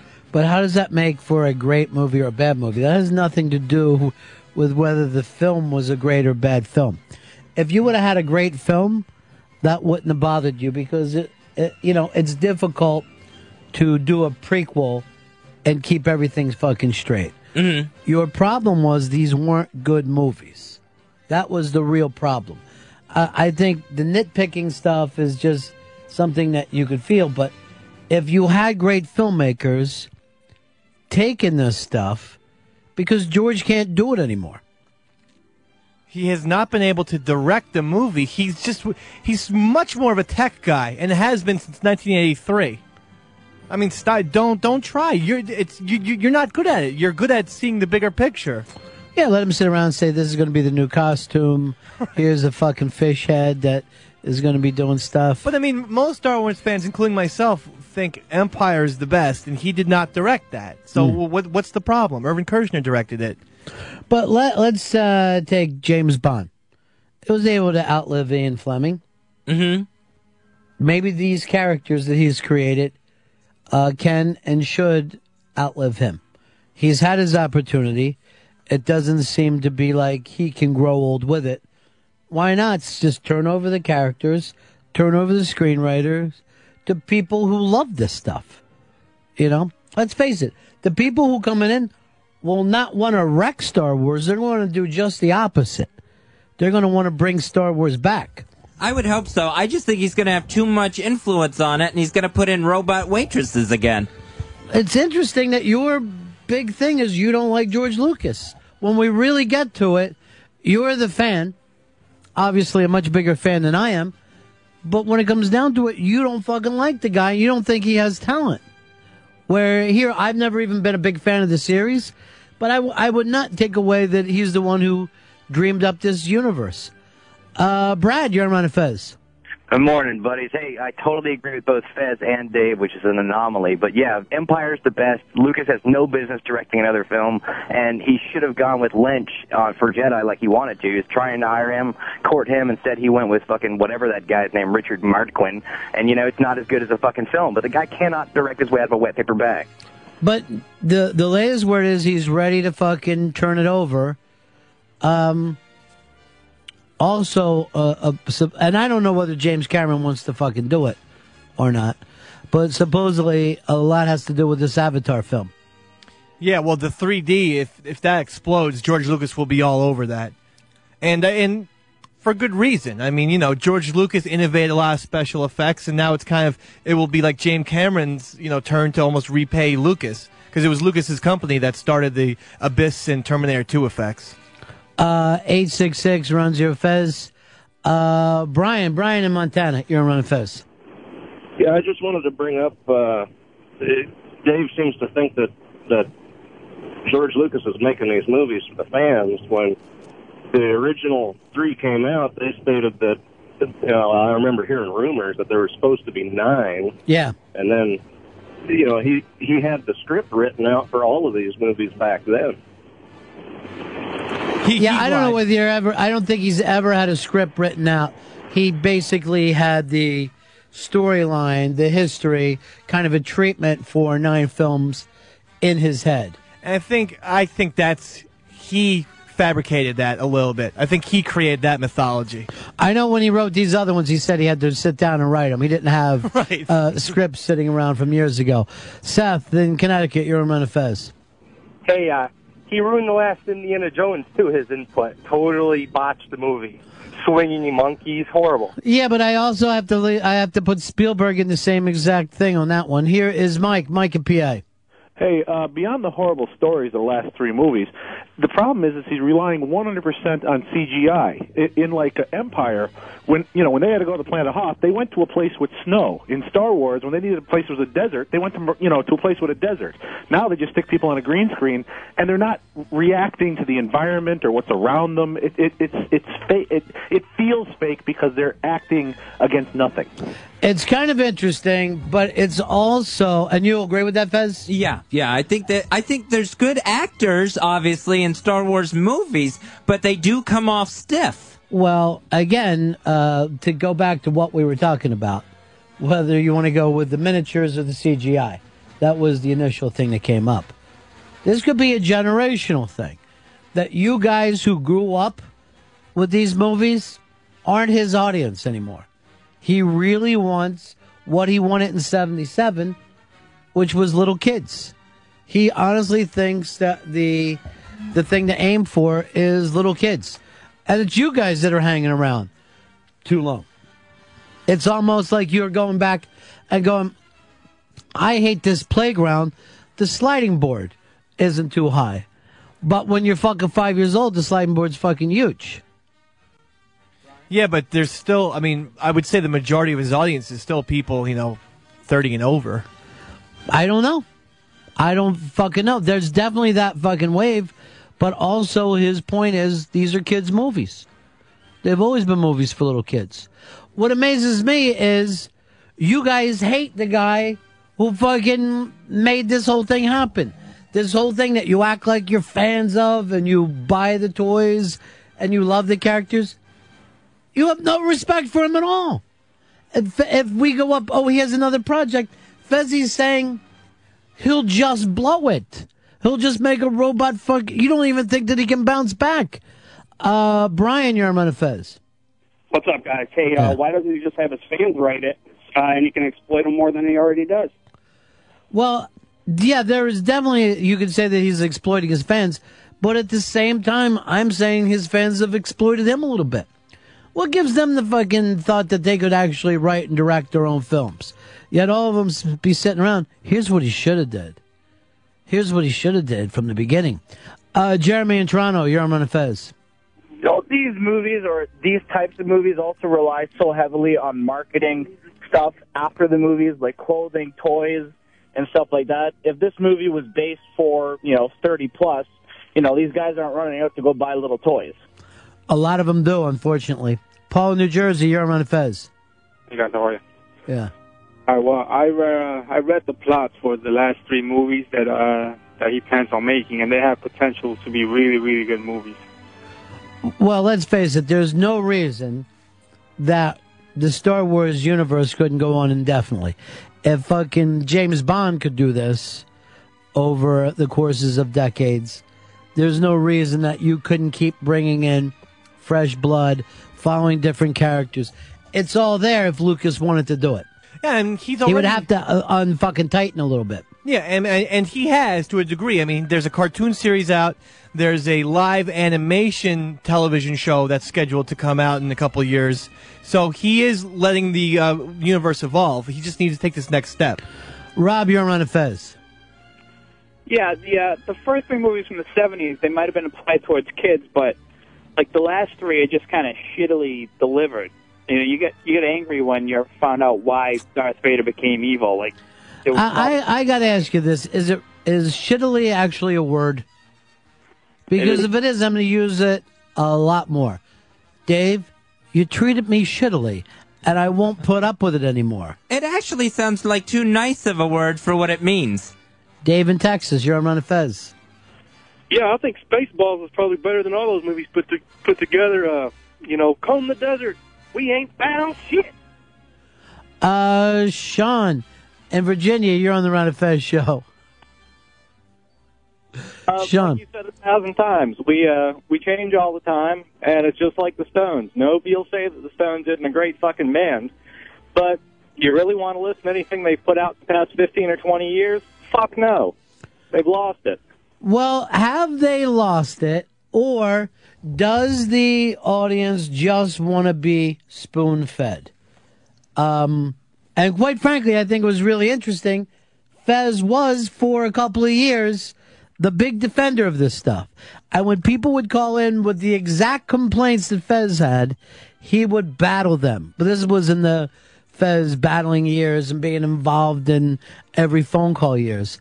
But now, you're agreeing with all those people. Something turned in you. Yeah, I mean, trust me, I've watched them enough where it's like, you know, you get left afterwards wishing something, you know, wanting something more or different from it. And it's like, yeah, you might as well say it. I guess, uh, you know, no more cutting him the benefit of the doubt. Because he did have a great story that he put together. And then I think he just, you know, got silly with it. Again, why can't it be fixed? You would rather it just never even be attempted than to try to be fixed. Yeah, I wouldn't want to be disappointed again. So you'd rather have nothing rather than uh, risk disappointment. Yeah, because I, I don't I don't have the faith in him to stay true to his own story. Wow. Would you say that you hated him? Yeah, yeah, yeah. I hate him. Wow. Well, but but don't you at least get enjoyment from episodes four, five, and six? Still, how could you hate him? I like the uh, yeah, I like the beginning, but I hate the I hate the new ones. I especially hated the last one, Revenge of the Sith. But see, I don't understand how the later works of an artist can ever destroy his earlier brilliance. I think what happened with me was I was fine with Phantom Menace and Attack of the Clones, despite the criticism there, and I thought, all right, he's he's has he's feels he has to do this to get to the Darth Vader changing story, going to the dark side. I'll put up with it. I can deal with it as long as I get that big payoff at the end. I didn't get the big payoff. That one scene made you hate the man. Yeah, yeah. Because look how many years it took us to get there. If you had the opportunity, if you were driving down the road Mhm. and you saw him jaywalking, Right. would you kill him? I'd drive right into him. No, I don't think you would. Right into his fat flannel ass. and then. I'd have the jaywalking excuse. He shouldn't have been in the road. I couldn't stop, officer. Mark on the Ron Fez show. Yeah, I think it's it's an important point that every artist might only had so many good works in him. Like M Night Shyamalan, you know, he had the Sixth Sense, Sixth Sense, but after that, everything he's put out has not lived up to that initial work. He's got to know when to pull out. And Fez, you don't have faith that he can pull out. No, I have no faith that he can pull out. None. I'm going to ask you something on a personal level. Okay. We do this show. Right. And it's changed, it's evolved. Mm-hmm. And you always say to the people, myself, uh, the other guys on the staff, I'm going to make it back. I'm going to do it. And you say to the listeners, I'm going to make it back. You say, th- and that's the last conversation we even had about this, speaking seriously. I want to make it back. Mm-hmm. And you want them to back you. Yes. Are you surprised that you're telling them the, you're showing them how you feel about somebody that you admire? That you feel lost, uh, let's say, his curveball? Well, I get uh, maybe it's hypocritical, but I still feel I can come back. And what do you base that on? Just that how- you have more talent than George Lucas? Just how I feel inside. Right, but don't you think he feels that way? Don't you think he feels like I want people to re-grasp this Star Wars saga one more time? I mean, you don't even feel like this is uh, like uh, like a light's going off for you that I bring this up. Um, oh yeah, sure. I mean, I understand the comparison, but I don't feel like George Lucas feels that way. I think he probably feels betrayed by the people he tried to make these movies for, and he doesn't feel like he he needs to win them back. Maybe I need more of your attitude. Maybe I need to judge people by what they do and not by what they say. You give me a lot to think about today, Fez. Chris Stanley's off job hunting. Dave is obviously going to ride it all the way down to the bottom. I'm here, Ron. You still believe special delivery can make it. I sure do. Live show tomorrow. But do you see what I'm saying here? Yeah, I do. Is Fez my George Lucas? and am I the guy with all the action figures and nowhere to play with them anymore? It's an interesting uh, proposition you put up here, Fezzy, and one I didn't expect when I came in here to work this morning.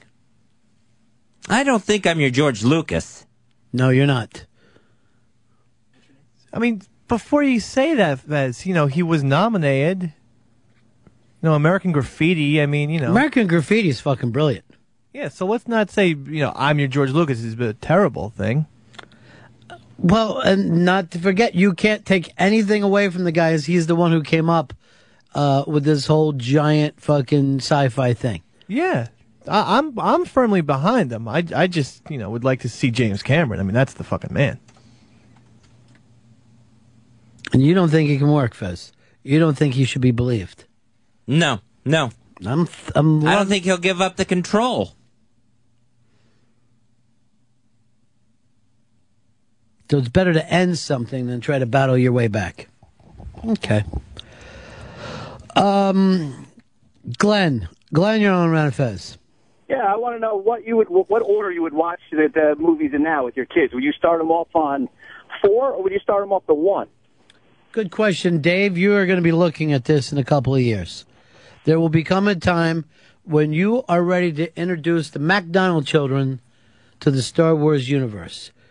Do you show it the way the way you got it with four first, or do you say, long ago, in a galaxy far, far away, there was a little boy named Annie. I'm going to go original trilogy first, episodes four, five, and six. I'm going to skip Phantom Menace, and then I'm going to go episodes five, uh, two and three. So they will. Won't only they be confused? They will only see five movies. It'll be like a Pulp Fiction type Star Wars universe for them. Maybe what you ought to do is then just go back and forth all over the place and tell them to figure it out. But it would be interesting if they watched the story of a little boy and then later saw him as Darth Vader.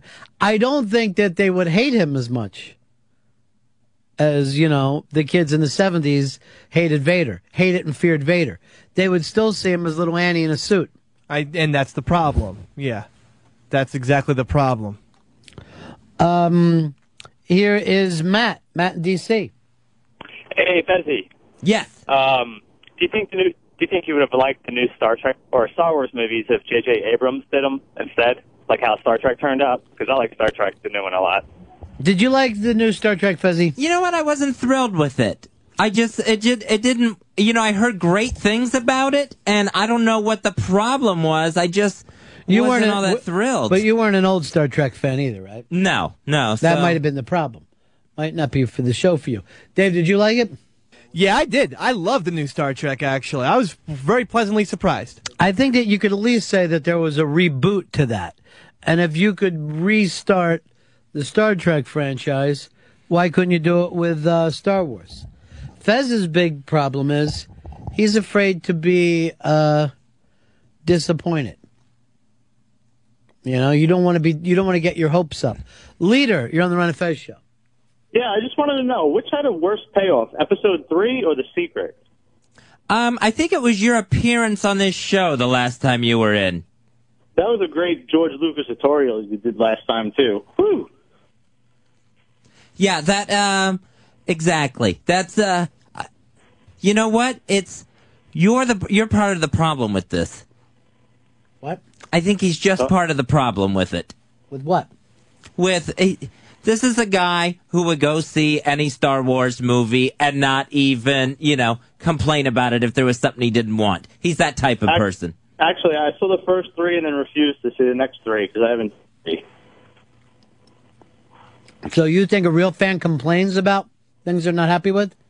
Yeah, I think if there was something with the story. Isn't that why you got upset with the hater board and why we're doing the Twitter thing now? Weren't you mad saying that the fans just uh, hate it all the time? Dave, has he not seen any of these similarities? I mean, it's very striking. It's kind of like a Twilight Zone episode today. All right, later, you got your joke in. All right. So And the secret will be paid off. If I have to yell it out one day and just get it over with, the secret will have a payoff. I still don't know what it is. Well, it's basically that those aren't your real parents. Oh. It's more their secret? That your real father is the Honorable Frank Rizzo, former mayor and police commissioner in Philadelphia. After that Phillies text he sent me, he might be. That fucking text shocked me. Shocked me. Uh, Brian, Brian in Michigan, you're Um, Fezzy, I think you're hammering on Lucas a little hard on those three. When you hit those first three are pretty well good masterpieces, and it's kind of hard to follow up those with uh, they can't all be gems, as the old saying goes. And I think uh, those early three fell victim to a couple things. Maybe a bad character in Jar Jar, and Hayden Christensen's a horrible actor, and I don't think that helped neither.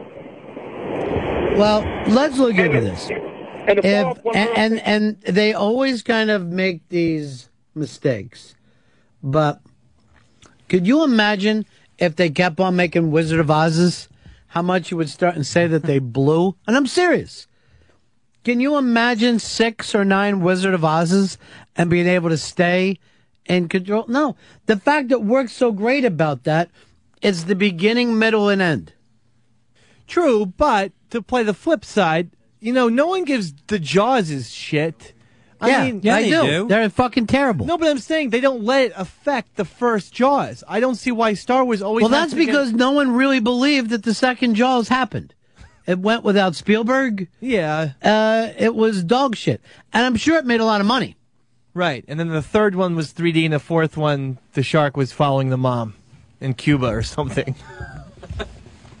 Le- Leader wants to know what was worse when Jaws bit the boat or when Fez bit shit. You know, you know, you know what? You're, you know, you're the problem. You're the problem, leader. Why am I? Why am I?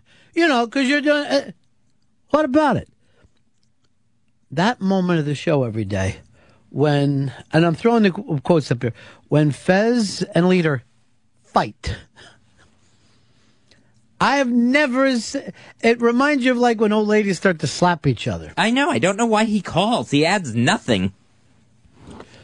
Um, eight six six Ron Zero Fez. That's the line. That's the kind of stuff I was looking for. Eight six six Ron Zero Fez. Uh, Jason, you're on Ron Fez. Hey, Ron.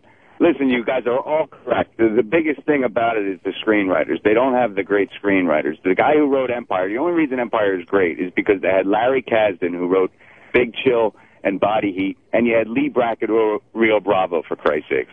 You had two great screenwriters to write the second one, and they had a huge fight with Lucas because Lucas hired his best friend, Irvin Kershner, who taught him how to direct, and then he turned around and says, listen, we're going to kill off Han Solo when he goes into the carbonite. And he got into a huge fight with uh, Lawrence Kasdan and Irvin Kershner because they both wanted to kill off Han Solo, and Lucas said no way. So then when Larry Kasdan came back to write Return of the Jedi, he only really wrote about 75% of it because he left the franchise. Wanted nothing to do with Lucas. Lucas was a control freak. I love how how much some of you guys know every little detail of what happens with George Lucas. Larry Kasdan also helped write Raiders. What was the day? Wasn't Lucas coming in here one day to use our studios? Yes, Has it already happened? I think it it happened already. Yeah, I don't know. Maybe not. I don't know if he ever came in. I would love to see him in the hall. I would adore that. All right, we're going to take a break here. Uh, back in just a moment. Um, let's see what we're going to talk about when we get back here. Well, we got some Little Wayne news. He got a year. He had to play it year out. And then also, um Fez has got a Fezatorial coming up later in the show. It is the Ron Fez show. Whose motorcycle is this? It's a chopper, baby. Whose chopper is this? Zed's. Who's Zed? Zed's dead, baby. Zed's dead.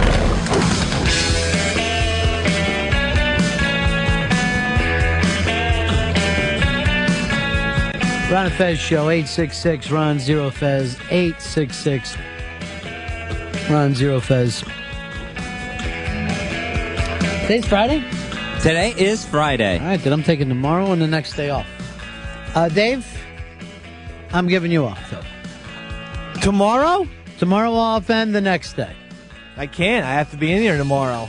Oh, that's right. Alive. You're doing uh, Special Olympics. Delivery. what, what's the difference? During the Yankees game six. Oh, that's great. Yeah, it's great. I won't be able to concentrate at all. Knowing that we got to beat them soon? Knowing that, yeah, that, that my team, the Phillies, is going to have to stomp on that team. You got to keep that going the whole Yeah. Special Olympics too. well, I'll try to see uh, if Anthony does that, and then um, as he does the compound show, and then I'll get confused calling your show, acting like I'm calling Anthony's, and then we'll all have a good laugh that I called the wrong show. That's my character I play on Special Delivery, the one who thinks that he's called one of the other shows. It's good. It's a good character. Yeah. Maybe if the Yanks and, and, and, and Phillies do make it, like m- you and I could bet Anthony and someone, you know, like have a bet, a Yankees Phillies bet, the way like mayors do. Can I tell you something? I saw Ant in the hall and he's cramping up from it. He's got my exact same thing with this. Yeah. Why watch this sport? I talked to him yesterday, and quite frankly, he echoed my Joe Girardi sentiments. And anyone who follows baseball should. Right. Uh, Fez, during the break, you were completely upset over the Daily Leader. It's not a joke to you. No, no, I think he's an asshole.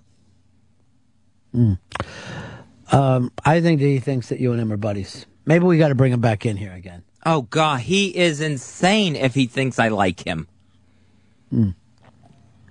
He is nuts if he thinks I enjoy his calls or anything about him. Don't like him at all, huh? No. Little Wayne uh, had to cop a plea. He's going to do um, a year in jail. Now, you remember uh, Little Wayne, of course, from his big hit, uh, Funky Cold Medina, and then he did Parents Just Don't Understand. Uh, and I believe that he also did Tougher Than Leather.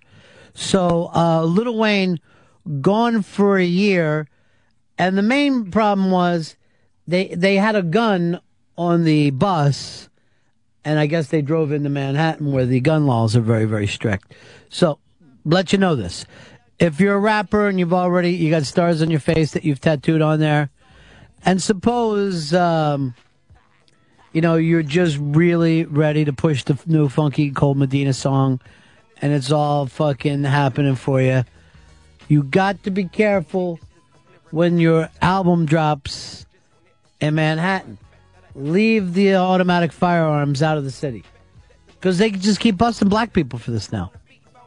But we have, I don't like guns, but we have gun laws, so let's at least enforce those. Well, you're not always going to remember. Let's suppose you got it uh, on your bus. You know, it's not like he was waving around, it was just on the bus. Mm-hmm. Well, you got to remember that. That's the no one else. That's part of being a responsible gun owner, I would think. What about a gum owner? Do you always know when you got gum? Do you want gum restrictions? Remember a couple years ago at our uh, Christmas party when someone had gum all over their ass and they wouldn't sta- they wouldn't stand up because they just had to sit there all night. Dave, do you think we should be making an exception for Little Wayne? Yeah. I mean, just take a look at him. He looks like a good, uh, upstanding citizen. I mean, he what, what did he do? Him and Plaxico, they live in different societies than white folks. Here's when I really, uh, really loved uh, Little Wayne. When him and the other fat guy did the Disorderlies, there was something about that that whole thing Little Wayne was laying out there. Also, like when he did "Can't Touch This," which I was crazy about. I love them all. Don't get enough of it all. All right, eight six six Ron Zero Fez, eight six six Ron Zero Fez. Dave in Chicago, you're on a Fez. Hey, Ronnie, uh, why is he only getting a year? Well, uh, Plaxico, uh, Bloomberg had such a hard on for him to have two. I mean, what's, what's the difference Plaxico's there? gun went off. I think we can Oh. at least admit when his gun went off, he did put other people in jeopardy. Mm-hmm. Now, luckily for us, Plaxico threw his ass cheek in front of the gun and saved everybody. Like Woody Harrelson in Thin Red Line, where he put his ass in the grenade. Why can't you have a gun in, in New York? I remember an escape from Manhattan where everybody had a fucking gun. It was great. Everybody loved it even better. That was that was a different time. That was like you know the dead rabbits were walking around and the natives and all that type. The of Dead Rabbits was a totally different movie. That wasn't Escape from New York. No, I know. I'm saying when people could walk around with with with guns, it just seems like gangs. Uh, Nicole Kidman has, uh, I know it's it's been a struggling day, and, and guess what? This might be the high point. You should have been here for the last break. That's why he was out of the room for a while. Um, Nicole Kidman says that Hollywood contributes violence against women. That people will watch a movie and they'll go like this. All right, you see how in the movie they're being violent towards women? That's what I want to do. I didn't think about it till I saw a movie. Now that I see a movie, I want to be violent. Yeah, I would agree with Nicole Kidman. I think that people will see a movie and feel violent, a violent movie, and feel violent afterwards.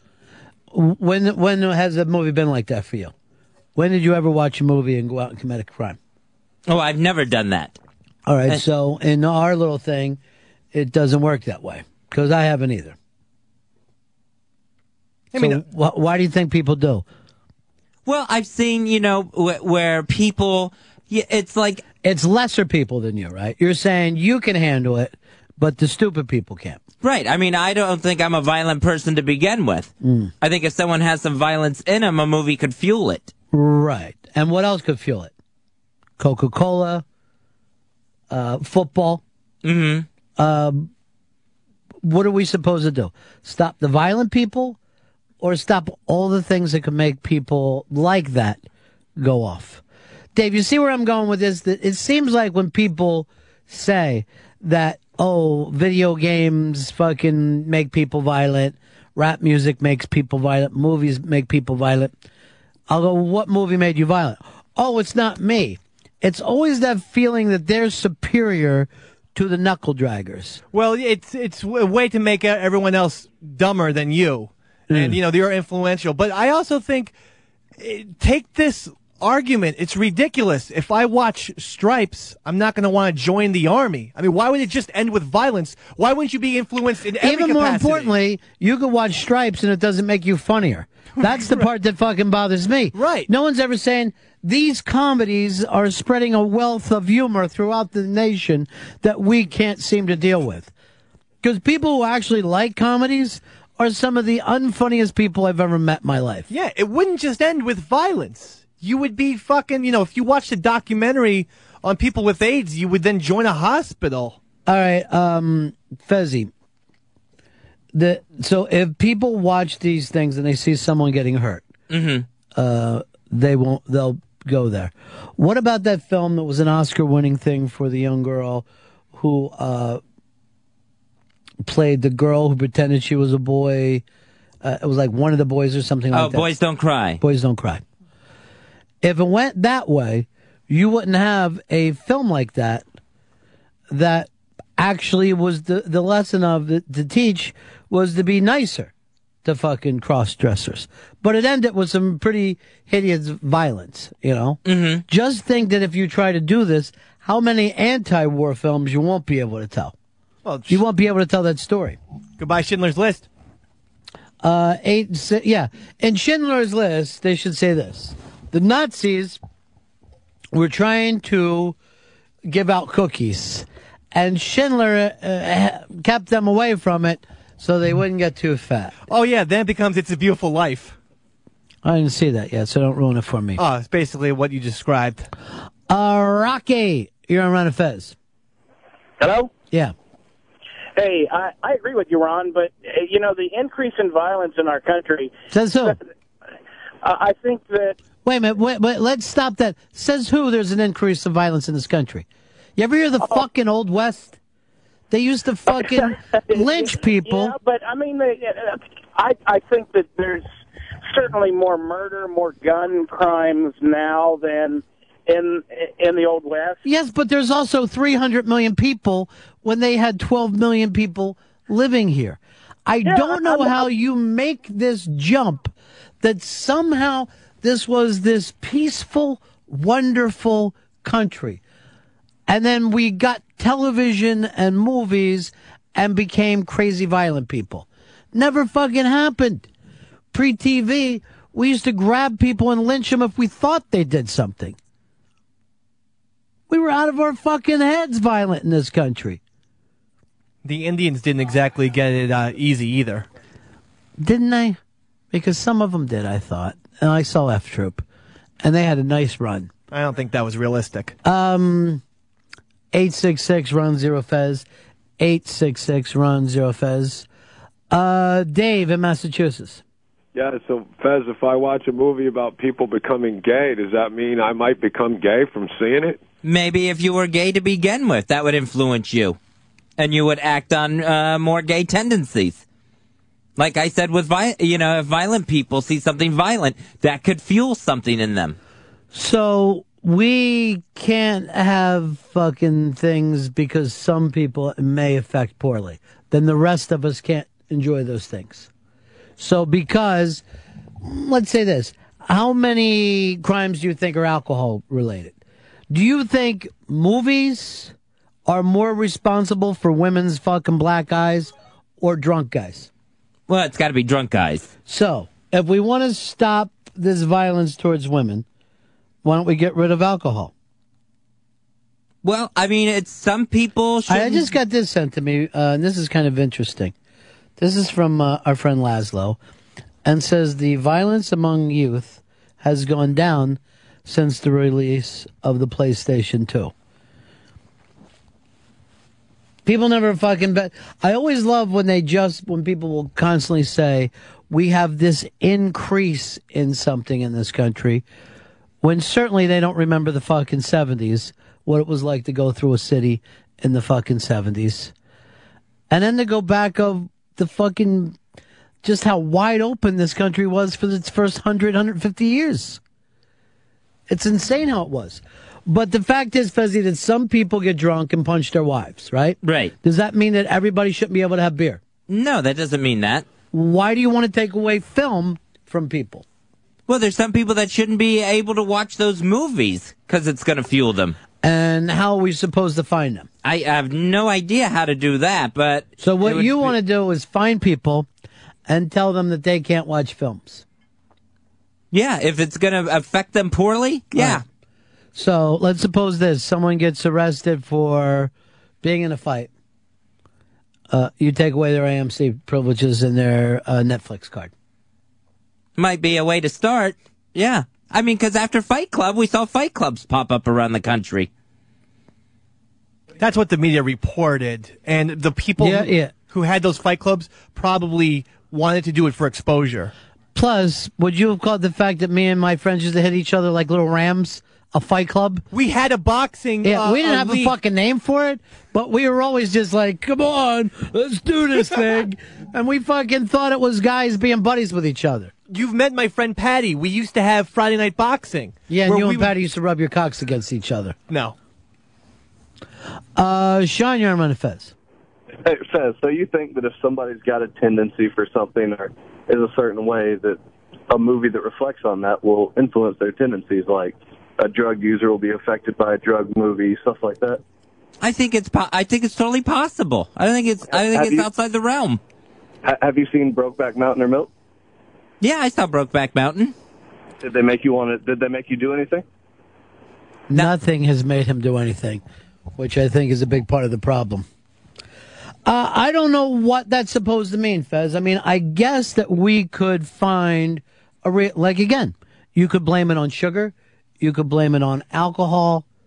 Uh, obviously, if you had everybody, if you had a curfew at nine o'clock at night, I'm sure we'd end a lot of violence.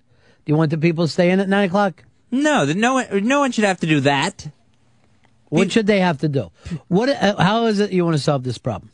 I would like to, I mean, I know this is impossible, but I'd like to find a way where people who are prone to violence aren't watching violent movies. And that would what? And I think that would be a less of an, be less of an influence on their violent nature. I just don't know how you. let- Let's take the Columbine kids. When the Columbine kids uh, came out, we heard about fucking uh, metal music, video games. What else did they blame? Um, Long coats, not dressing like the friends, whatever it fucking happened to been. Uh, at one point, this is how fucking nutty people get. I'm not making fun. Of, I'm making this up. They blamed it on trench coats, and they want they wanted to get rid of kids wearing long coats. I see this story as I'm walking through New York, where every man was wearing a trench coat that day, and not one of them looked frightening. He looked like a man who was trying to protect himself from inclement weather. That's all. That's what a trench coat does. It doesn't make you fucking violent. The same thing with watching movies. I cannot tell you the amount of fucking movies that we've all seen over the years and haven't become violent because of it. But because one fucking idiot also saw a movie, we think that that's what made it. If he had Oreos in his pocket, will we blame it on Oreos? The guy was also wearing fucking sneakers. Should we all put the kids in hard shoes? I'm just not making the jump that one does it or the other. It's also like when Catcher in the Rye first came out, people wanted to blame that for kids now are going to start cursing or acting uh, against authority. Well, they also blame it on every that that was the Columbine of its day. That every Right. fucking kid saw himself outside of authority. Which this is what I fucking love. That we see that if you don't join into society, right, that there's something wrong with that. That that's a fucking horrible thing. Hey, your kid isn't following along with the other frat boys at the fucking school. What's wrong with him? Maybe he's picked up a fucking bad case of hypness. I don't fucking know. 866 Ron Zero Fez. 866 Ron Zero Fez. Uh, Corinne in uh, New Jersey. Hi, guys. Um, Fez, if you feel this way, if there was a listener who went out and did something bad because he was influenced by something he heard on the show, do you think they should pull the show off the air? No. But that's the same thing you're saying. No, it isn't. I didn't say get rid of movies. I never said that. You're you're agreeing with what Nicole Kidman said, and she said that they those movies are influencing people to abuse women, and that they should not be made. Um, what I said is that violent people, I think, have if someone has a violent tendency, a vi- watching violence in front of them can influence them. Okay, and and then you feel that that should not occur. Is that is that what I'm hearing? Because that's what it seems like you're saying. That person. She's looking for you to take a stand. Yeah, I'm, uh, that's, I'm saying that that person shouldn't be allowed to see violent movies. Okay, so if they're not allowed to see that movie, how are you going to make a ruling as to who can and cannot see that movie if you don't know who has these violent tendencies? The ruling would be just not to make the movie. Well, I think what you have to do is, you know, there has to be personal responsibility too. If someone's got a violent kid, don't take them to a violent movie.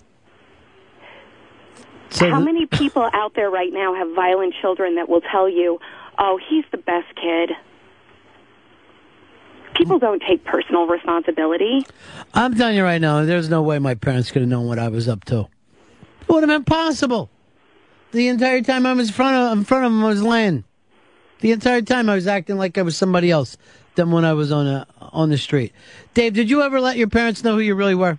Absolutely not. Are you kidding me? They don't know that I've done acid and mushrooms and all this shit. But shit. did you ever let your parents know who you really were? No. Okay, so uh, that we're gonna have trouble with your thing of the parents have to take personal responsibility, um, and then uh, obviously the violent person can't take personal responsibility, right? They're a crazy violent person. Right. So what are we to do?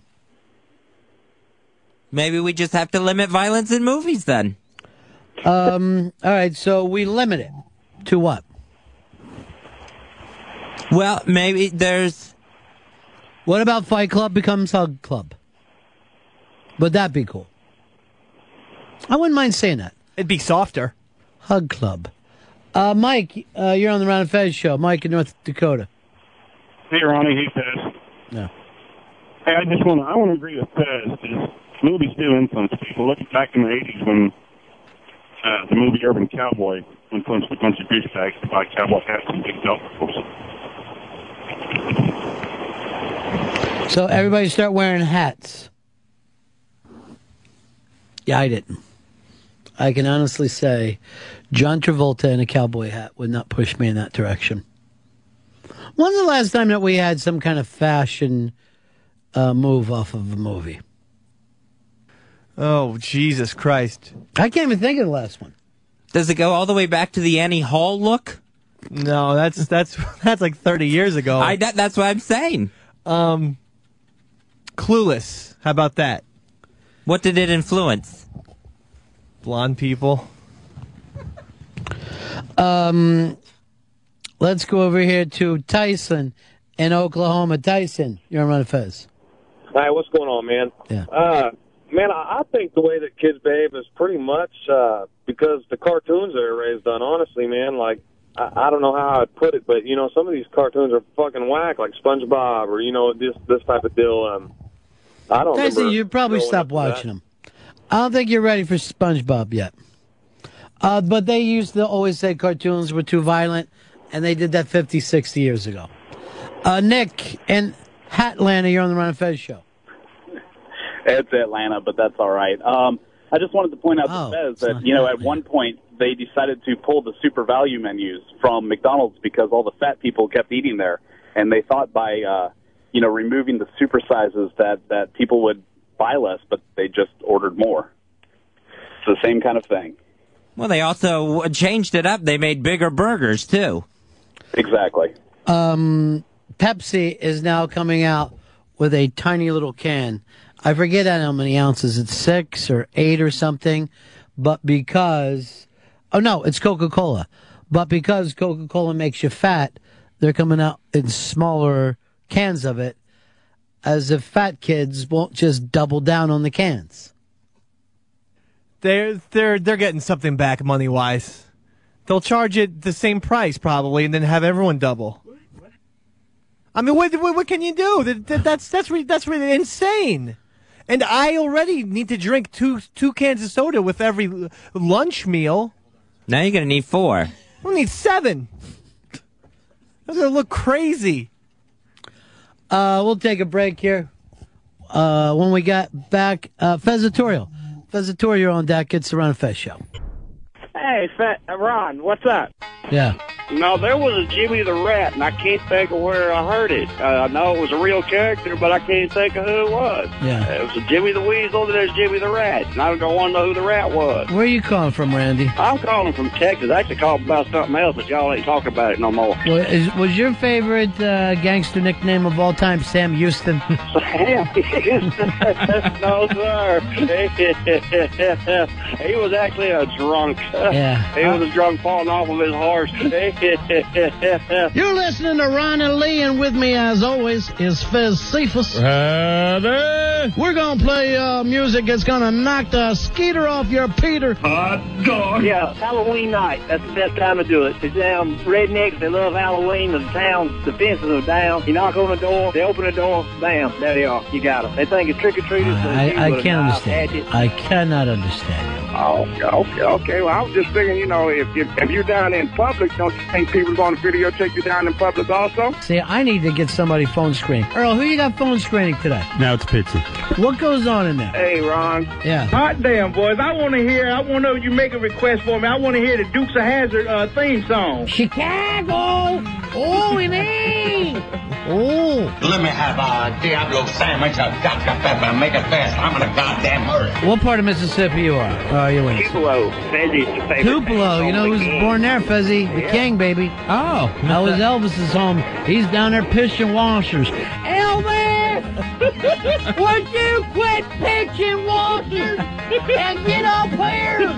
Stay away from the colored boys and stop doing that dance. I do not know what to do with you, Elvis.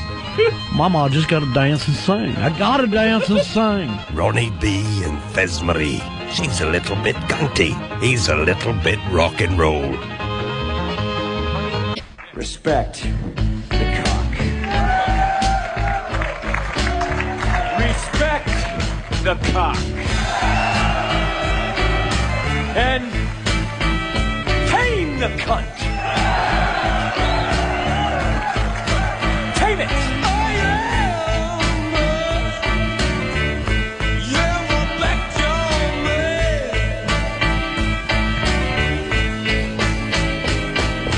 Yeah, it's Ron and Fez show. Fez, I, you and I came in with Tom and Virginia from Portland today, mm-hmm. and then we didn't see him again. Uh, they've been sitting in the green room like animals for the uh, last three hours. Davy Mack, I'm embarrassed as they sit here with beautiful cigars that they uh, brought with them. Ooh, wait a minute, the Surgeon General.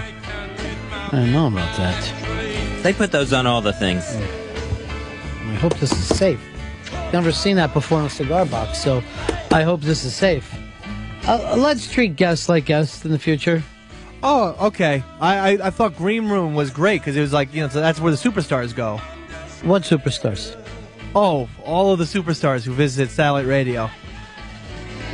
Oh, is that right? They usually just sit in that green room. That's like only for top, top, top of the line people.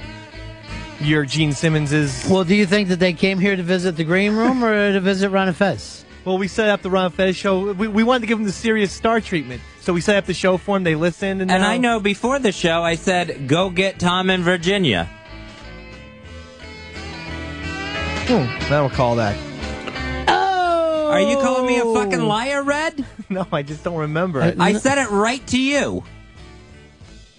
Fezzy, how would you feel if he called you Brownwig? Would you be just as. I mean, red, he can't help that. That's his hair color. I'm proud of it.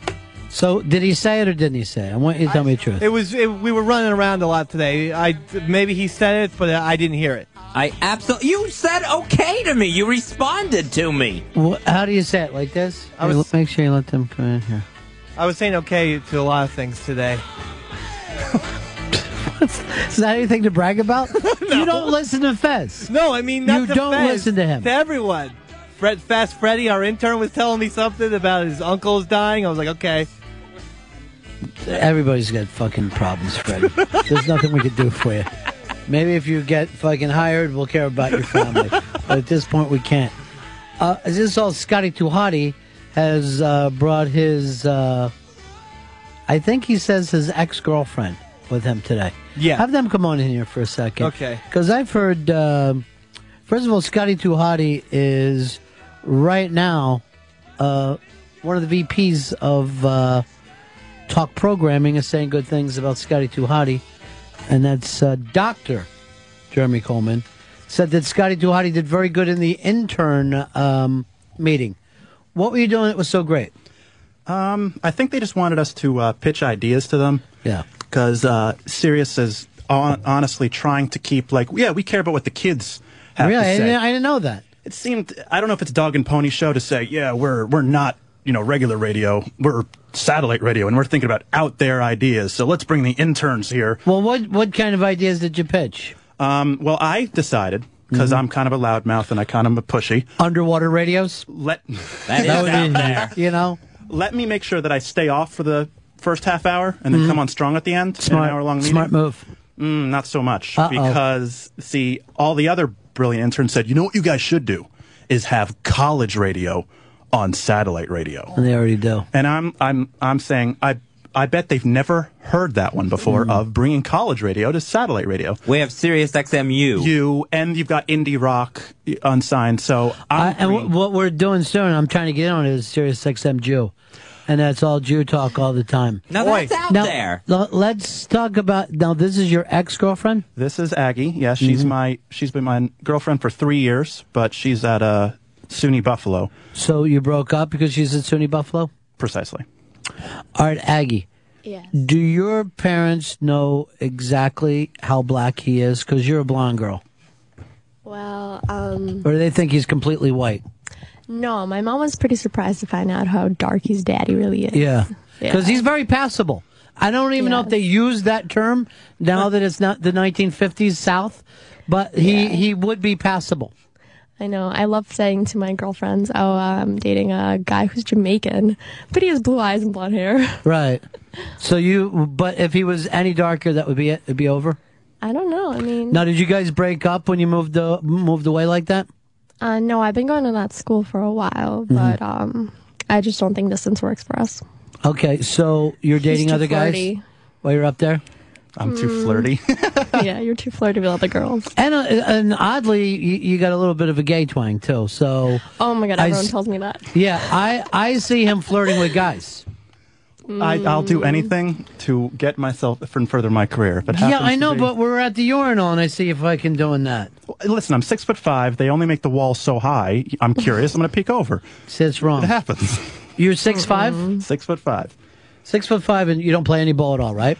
Well, you know, you know, you grow up around black guys, and you're six foot five, and the obvious thing They is, make hey, you- you guys play basketball? They make you. You know what the funny thing was is that I no, yeah exactly kidding when I was a kid I used to play basketball and I didn't notice how society works so I kind of played and then I'm noticing it's getting a lot more darker as I got up in years And then you by like it high as school much. I'm like you know what I'm not going to be Jeff Hornacek Honey, uh, Aggie, have back you up. been uh, dating other people now that you guys broke up?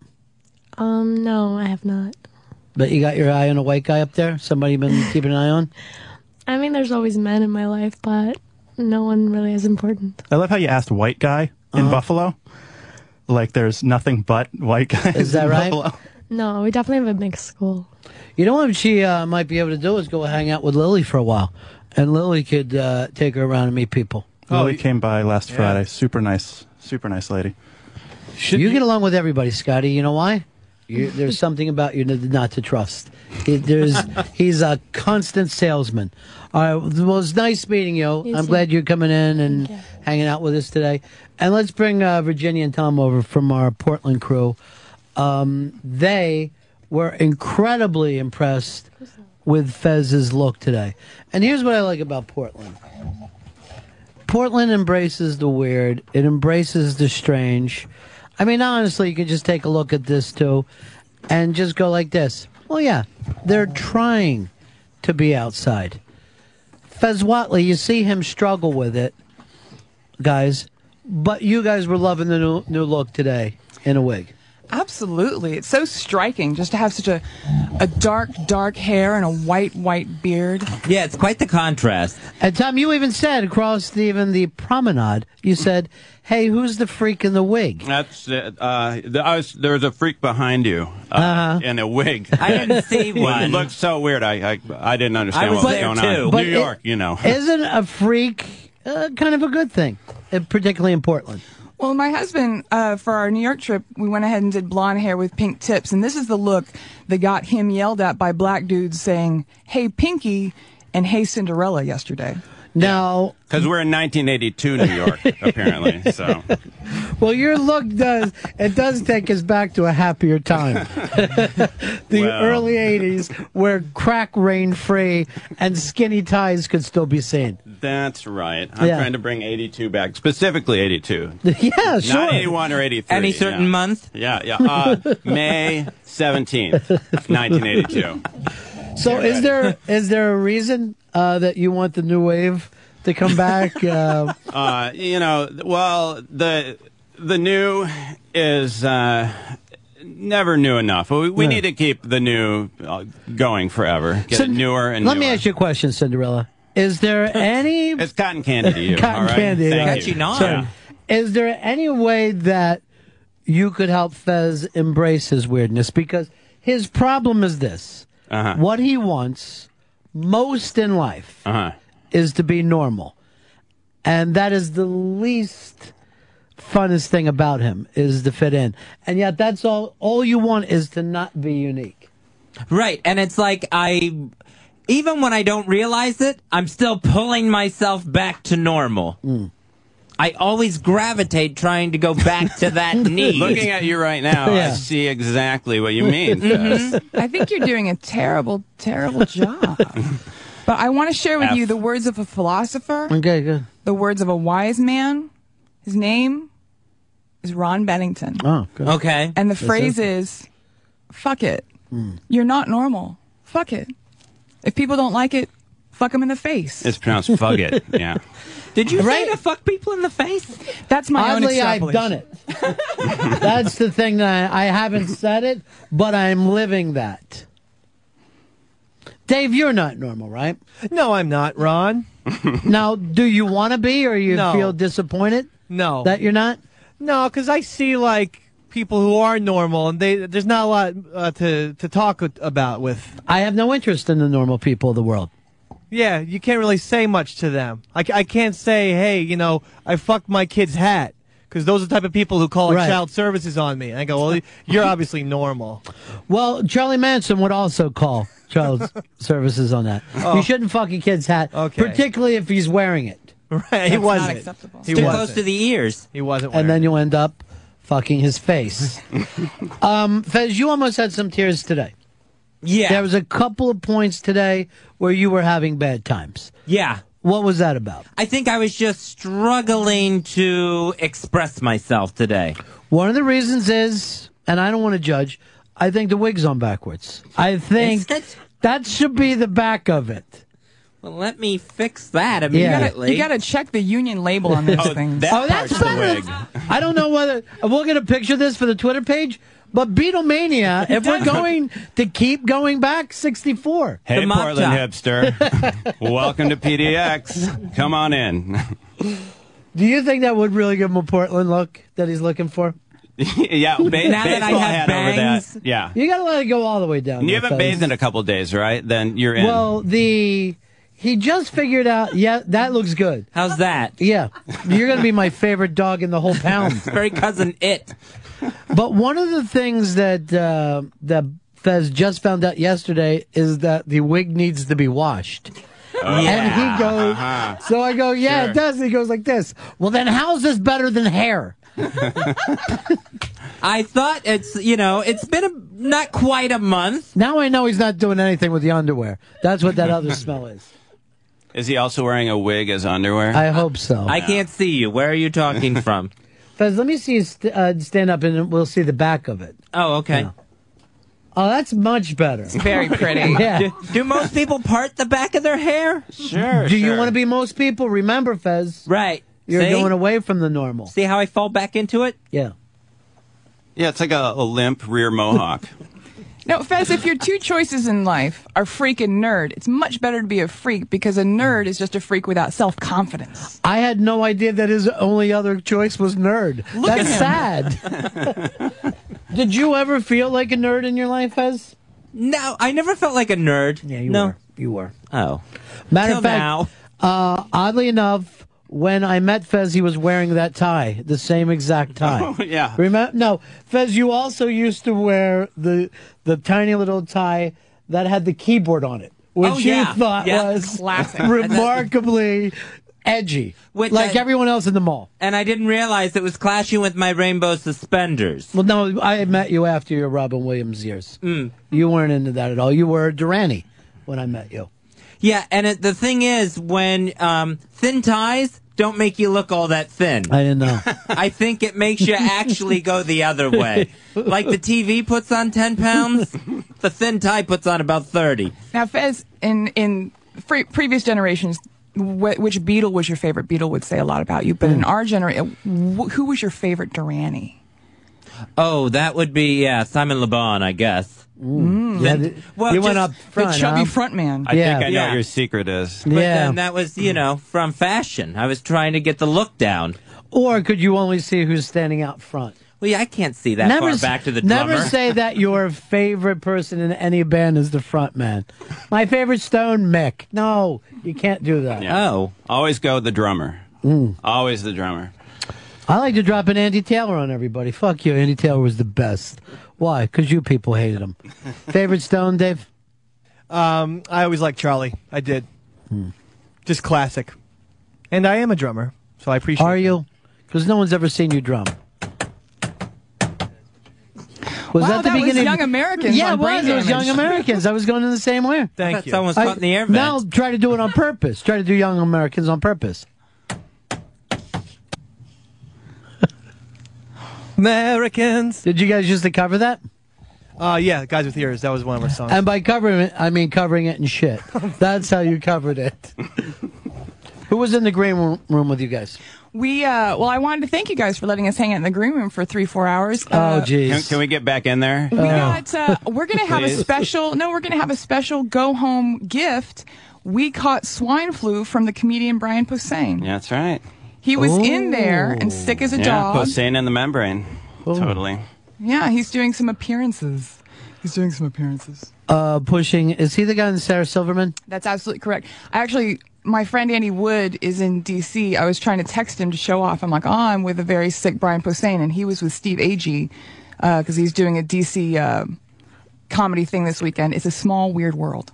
Uh, You're a comedy groupie, or as we would call them, jokies. You're a jokey following the comics around. I've got the abusive childhood to back that up. Yeah. Oh, hold on. Fez is excited. He just heard the term abusive childhood. Sure. Hmm. That is the type, and oddly enough, that is the type of person that likes a funny person. They don't even necessarily understand jokes. They just No. are so emotionally damaged that they want to hang out with. There, yeah, if they say I really like you and I think you're funny, I could always say, "Oh, really? What age were you raped? what age did it happen? What age did the horribleness happen?" It's weird when you do uh, I, the level of comedy I'm at. I'm I, I'm playing anything from C rooms to F rooms, and uh, I do these small town gigs. And when you do this small town like bar house gig, you're this temporary celebrity for 24 Mhm. hours, and then the girls hit on me, as if suddenly being a con- like as if one all comics are lesbians or their sexuality has changed because I had a microphone. It's very strange. Or it's the jacket. It could be Uh, the jacket and the manly voice. Yeah, the jacket just says the lesbian army's here. We're going to take over. They're marching. Yeah. We're taking positions. Yeah. T is for tit. Yeah. T is for tit. no, lesbians lesbians do sometimes like me, Ronnie, but uh, I feel like I'm leading them on. But it's like a superpower I, I never wanted to have. You know, like if you woke up tomorrow morning and you could smell milk going bad from long ways away. That's no good to me. That would not be the superpower that you want. No. The ability to speak to pandas. It's just not going to come in handy. How do you know? How do you know? How can pandas help you? Yeah, I want to talk to pandas. If I could talk we to could some probably, of the animals, We could probably get uh, Lil Wayne off if we could only talk to pandas. That's P- that would actually be PA Doolittle. He could only talk to some of the animals, which is which is odd. Um, Dave, what kind of people would you say overall? Has there been a type that's been attracted to you throughout the years? Elderly. and I hate to say that seriously, but Includes old, mom. old women are always like, "Wow, you look like a Paul Newman," and I'm like, "You're really old, aren't you?" Well, and that crosses over into Dave's other big clientele, the blind. yeah, I suppose. You do well with the blind. I've never. Well, my friend Tom's mom was old and blind, and she was always like, "I can't." W- I love it when David comes over, so I suppose that's correct. no, I I think I do well with. Jesus, uh, there there is no type. I don't do You- well. You've never had a type. I mean, I've never had type, and I don't think there. I dated an English girl. I dated a French girl. Uh, now, Fez, a Jew. uh, we know that you're holding out, waiting for somebody right. Exactly. But has there been a, a type attracted to you at any t- point in your life? Um, I'll. I mean, I have to go with Dave, the elderly. Well, you put up such a force field. I have seen so many people try to get close to Fez, only to have him slapped uh, slapped away. And then I would even bring it up to you later, and you said you weren't aware that you were doing it. Oh, right, yeah. A lot of times I don't even notice. But the person who sold me my eyeglasses. What? yeah, was uh, I believe my sister pointed that out to me. Yeah. that that person was very into me, and Your I- sister doesn't want to believe the truth, does she? and um, I think that person was like, you know, uh, past retirement age and selling eyeglasses at the mall was, you know, a second job. You do look very dashing in your eyeglasses. Let's see. Put the eyeglasses on. I've never Oh, yeah. seen anyone struggle with glasses. The wig. Yeah. it was hard to get him through the wig. I don't know why, but those on, now you look like Racer X, and I, I don't think there's enough room for the eye. Because this wig looks like a helmet this way. All right, HTG is uh, in house today. Grab this mic. You said that when you first started to listen to us uh, earlier this year, uh, you thought that Fez was going to be the easy one to talk to, Yeah, definitely. and that I was going to be the standoff. yeah, one. before I started coming out to you know the bar nights and the events. And by um, coming out, are you out now? I'm you out finally made the announcement. Virginia's Virginia. I'm available. For some You've reason, done it again. Virginia was looking right at me when she was making that little speech about the girls liking her, and I couldn't figure out why. Maybe. And she also was looking at you when she had said she had the power to spell spilt milk or spoiled milk. Um, but you thought Fez would be the easy one to talk to. Yeah, I definitely thought, you know, if you come out, Fez is going to be the person that's really approachable and that's easier to have a long conversation with. Mm. And did you find that to be true? Um, he was very warm and approachable to meet at first, but I found it was m- a little bit more difficult to get into an actual conversation with Fez and, you know, to strike up that rapport. Whereas with you, you, you know, you were, you initiated conversations and made it very easy. Well, I'm looking somewhere different than he is. Now, Fezzy, did you did you know that about yourself that you're not considered uh, approachable? No, not really, because I feel very approachable. I mean, I know how I feel sometimes, like at a big group gathering, How's that? where it feels a little, where I can feel a little standoffish with people, where you know I feel like I need to keep moving. Keep, That's you know, probably keep- what it was. Keep going, you Yeah, know, you- not get too claustrophobic in one And then place. there's also the thing you don't like people talking about your food.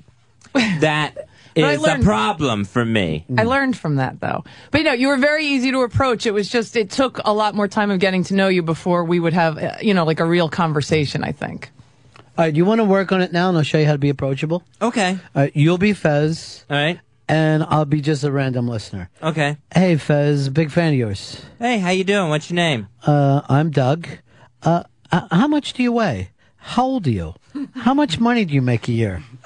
I'm gonna What- walk away now, Doug. What's that smell coming from your pockets? See, I don't like to give up too much It's hard to- information. it's hard to talk with you. Yeah. Can I see some of those back teeth? Could you open your mouth big? No, I'm Can I gonna- look under your tongue way I'm back there? No, I'd rather you didn't. See, it gets too personal sometimes. Even with tongue talk. What's the one thing you're looking for, Fezzy? We're all here. We're all your friends from two different coasts. Mm-hmm. What do you need? What's Fez need? Um, let me think. Just uh, just a really good friend. Just starting to hurt you a little bit, even saying it now. Yeah.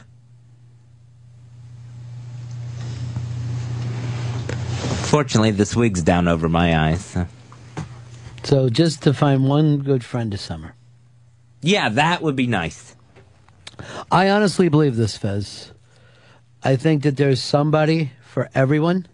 Uh-huh. I I think yours died about 10 years ago. Oh. Which I didn't even know. Well, what I want to do is just find a, a gravestone for you that you could go out on Sundays before the game and lay down flowers and go back.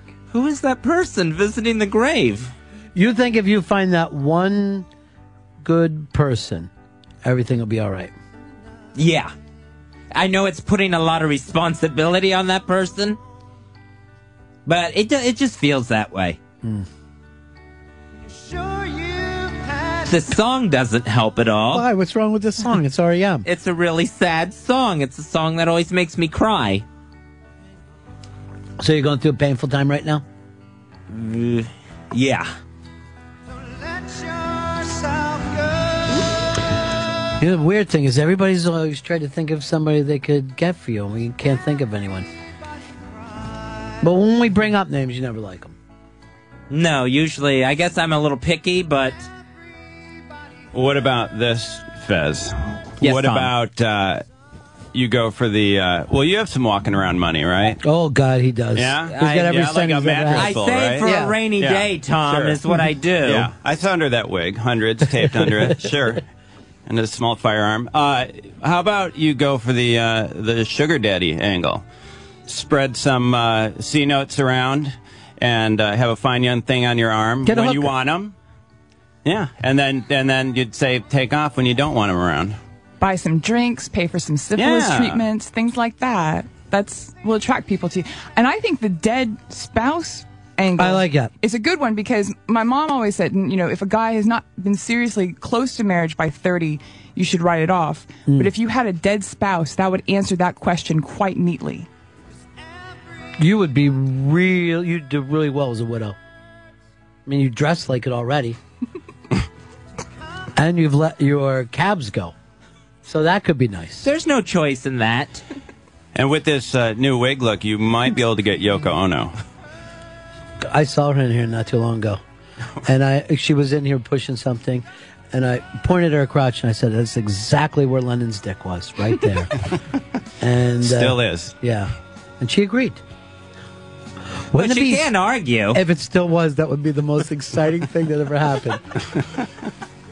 I actually wanted to get my uh, picture next to her vagina just to say, you know, Sure. just to complete my entire John Lennon thing. You know, uh, Fezzy, it's the weirdest thing. I thought I had the perfect person for you, Really? Who? Rory. Um, but uh, like, like a little. So awful. I know it is, but that's why you don't have to completely consider me a friend. that's the other thing. You get you get that thing of, you know what, I didn't take care of Ron, but he doesn't deserve it either. And that's what we that's why you and I are going to always be together because we really don't deserve any friendship from each other. We mm. haven't done enough. That's the secret. Who else would have us? Dave, do you know anybody that would be perfect for Fez? In ter- um, yeah, as a friend, just a friend. No. that the answer is You are so bad with any No. sort of code word. you wind talker. I gotta. s- I can't let him do the Letterman thing because that's what's gotten him in trouble before. We had basically had a Letterman situation in here. all right. Well, maybe I can. I think Andy Dick is free. Andy Dick. Andy Dick would destroy him. that's way too deep into the pool. You'd have a good time though. I don't know. If you're lo- most people, I think do better not looking for friends. But if you are looking for friends, I find people who do that do a, do better if they I don't know try to do things for other people. Like I don't know, someone who's Take out looking my for- trash. Yeah, someone who's looking for a friend always offers to help move. Do you need a hand? Oh, I hate They're those always- people. All right, I can't ask a random stranger to take out their trash. No, but when you meet people that you know, you think, all right, I don't hate this person. You you could try to to be their friend first. Here's and- what here I, I want. I want you because you haven't been close to Fez, so I'm going to help you. Whatever you come up with, he destroys to make it look like you've annoyed him. So the fact that, could be you the problem. the fact that you want to help means he doesn't respect you. Okay, the first step. If. I got to the point where I knew someone well enough to take out their trash and help them move, I'd be already set. I have had people offer to help me move that I didn't know at all. The, the first step is not to let people think you've annoyed them, that they're annoying you. If you make people think everything they do bothers you, people are going to back off. That's what. That's his life. I do have somebody. If you want to do a blind date this weekend, Really? yes, and I'll hook it up. You want to commit to it? Yeah, I'll commit to it. All right, great. So with the pocket asshole, and it's just. I am not dating the pocket asshole. Why not? It's a good way to get Not started. a person. It's no, hygienic. It's better. It's a pocket asshole. You don't have to help it move. Then it'll be right there in your pocket. Hopefully, it's moving on its own. Is the pocket asshole free on Sunday? oh, I'm just saying. You You're going to be at the Giants game. You want on sloppy seconds? at, at the tailgating party. Uh, Fez emails. We get emails. And now, Ron and Fez, the This is show about you. of the future brings you Electronic mail. Mail sent electronically. This one says, uh, this has probably been brought up a million times before, but why doesn't Fez join a dating meeting site that's tailored to the Chelsea crowd? Going to a piano bar and blindly, and blindly trying to chat up people seems like it's uh, an approach more suited to 1974. There are resources available. Use them. I have thought about online dating. Mm-hmm. I worry about the stranger aspect of it. Mm-hmm. You know, in New York City, we had the Craigslist killer. You know, which was put. I so I worry about the safety aspect. Well, don't buy an old uh, keyboard from them. Just actually use it for dating only. And I also, like I said, I worry Why, about. why would you feel more uh, in control in a piano bar? You're still meeting a stranger. Yeah, but at least I'm looking them up and down. Mm. I'm sizing. I'm seeing that they're not so anonymous to me. I didn't realize this. He has a lot of street smarts. Fez Whatley.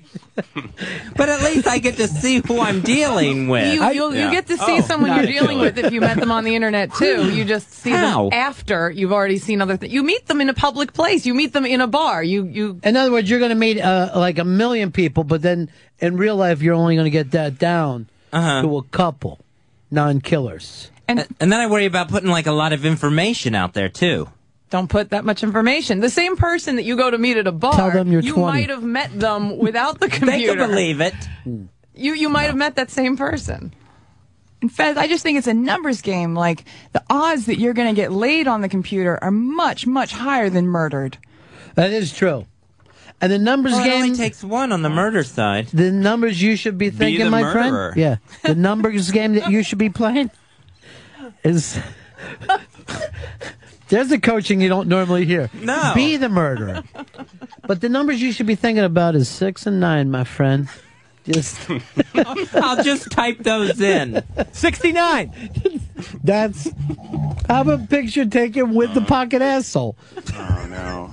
Interest, pocket asshole. Now, or if you are going with the 1974 angle, mm-hmm. show up as Pablo Cruise. Start rocking a 70s look for yourself. What's wrong with that? Poco. 1970. You want a poco or you just want a fucking Gerry Rafferty the rest of the fucking dating game? I'm not sure what these looks are. Do they any of them work with this wig? You Baker Street those fucks. You get out there and you just Baker Street it. You want Andrew Gold? Is that where you're mm-hmm. going? Al Stewart. Thank you for being a friend. Hey, it's the year of the 69. Al Stewart, that thing. I think he's retired that number. Hmm. So what's next, Fez? What's next for Mr. 74? I'm good. I just. I'm just gonna keep going back out. I'm going back out Dude, this weekend. I know, but guess what? It's been a year since you shared the secret with me. And it's like a year ago, if you remember, I was very excited because I saw a tiny little plant waiting for it to grow. Mm-hmm. And it's still a tiny little plant. And it seems like you've taken the secret and gently pissed on it for a year. It's not growing. It'll bloom though. You don't go back to the piano bar. No, no, I'm not Go going to back some there. fucking slice and dice S and M club down on the Lower East Side. Just fucking roll the dice once and for all. Go shopping, get your new look, and ask for help. All right. It always comes back to the way he's dressed. no, any new You look. and Mike say the same thing. Any new look. You could go Mike thinks you dress like seventies. you shit. could go rocker, but just go. Even if you don't buy anything, go shopping and ask for help. You'll meet some people there. go rocker. And get yourself. Go Hobbit. Go rocker. Go metal. I'm gonna go rocker. The only Yeah. rocker I could go Definitely is some BTO. boots. Yeah. Oh no, you can go anything. meatloaf. Just Go get, meatloaf. Thank yeah. you, Ron. Go Jim Steinman. go get some leather pants, go out in Chelsea and say, "Can you help me mm-hmm. find a club called the Ripcord?" What's wrong with that? Yeah. Well, find fat leather pants somewhere, Fezzy.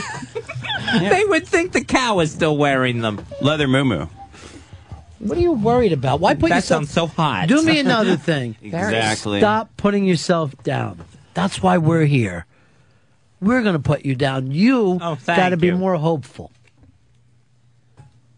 Can I give you another fucking hint when you're at these bars? Sure. Stop eating so much fucking shrimp in front of people. I get hungry watching sports, Ron. He's eating a bucket of shrimp, looking around for person not person right for him. but Why did they put it on the menu if you're not supposed to sit there and eat it? Had five pounds of fucking shrimp. It's okay. He's washing it down with a milkshake. One thing that I know about men who My ulcer. about men with secrets is they don't like a lot of fish breath. That's true. And you're coming in with a ton of it. Uh, he was actually, I mean, he went so far with he was eating plankton, which uh, I didn't even know you human could consume such a thing.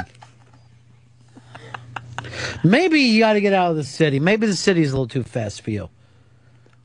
Jersey, baby. You want to jersey this thing up? Jersey, dogsy. Spend a dogs. Spend a couple days with Dogsy. I don't know if that'll help. And the rest areas down there. Visit the Dave Pound, dogsy. We'll get you fucked in no time. I know Casey would be glad. Casey, glad to see you rolling in. yeah. Do you have like, because this thing, when you were actually were crying about it, right? Uh huh. You, the thing about you and dating is you want to stop dating for some reason as soon as you start. You just want to meet that right person. Right, just immediately. Mm-hmm. You know, let it go just to, you know, bliss right away. I don't know why it's funny when your friends fail, but it is. I guess it's why you don't laugh when you see a stranger fall down, but if your friend does it, it's the best thing in the world. Why is this song on again?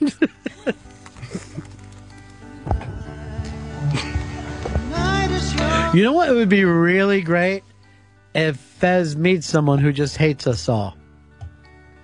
if Fez finds his Casey. it can happen. They're out there. Oh, wait. For the first time in an hour, Dave's not laughing.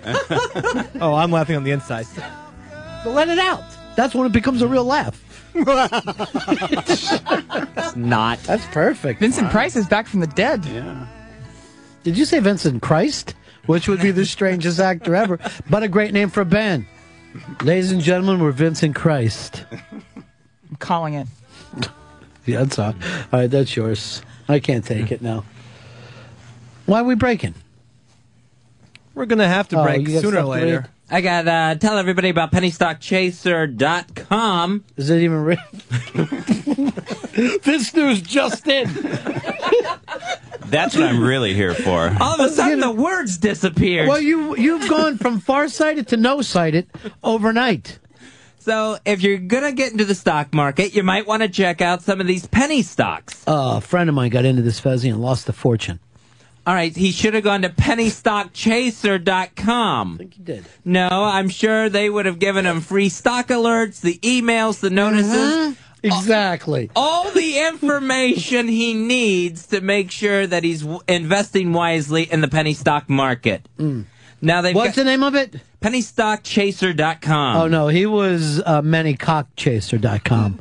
he was a gay person, See, that's uh, not going to help you with stocks. but does help you with cocks. It's pennystockchaser.com. Also, you can rely on the experience of their tens of thousands of members. Then uh, some of the notices that they send out with, uh, they send out their top picks. And in fact, there's one AVOE.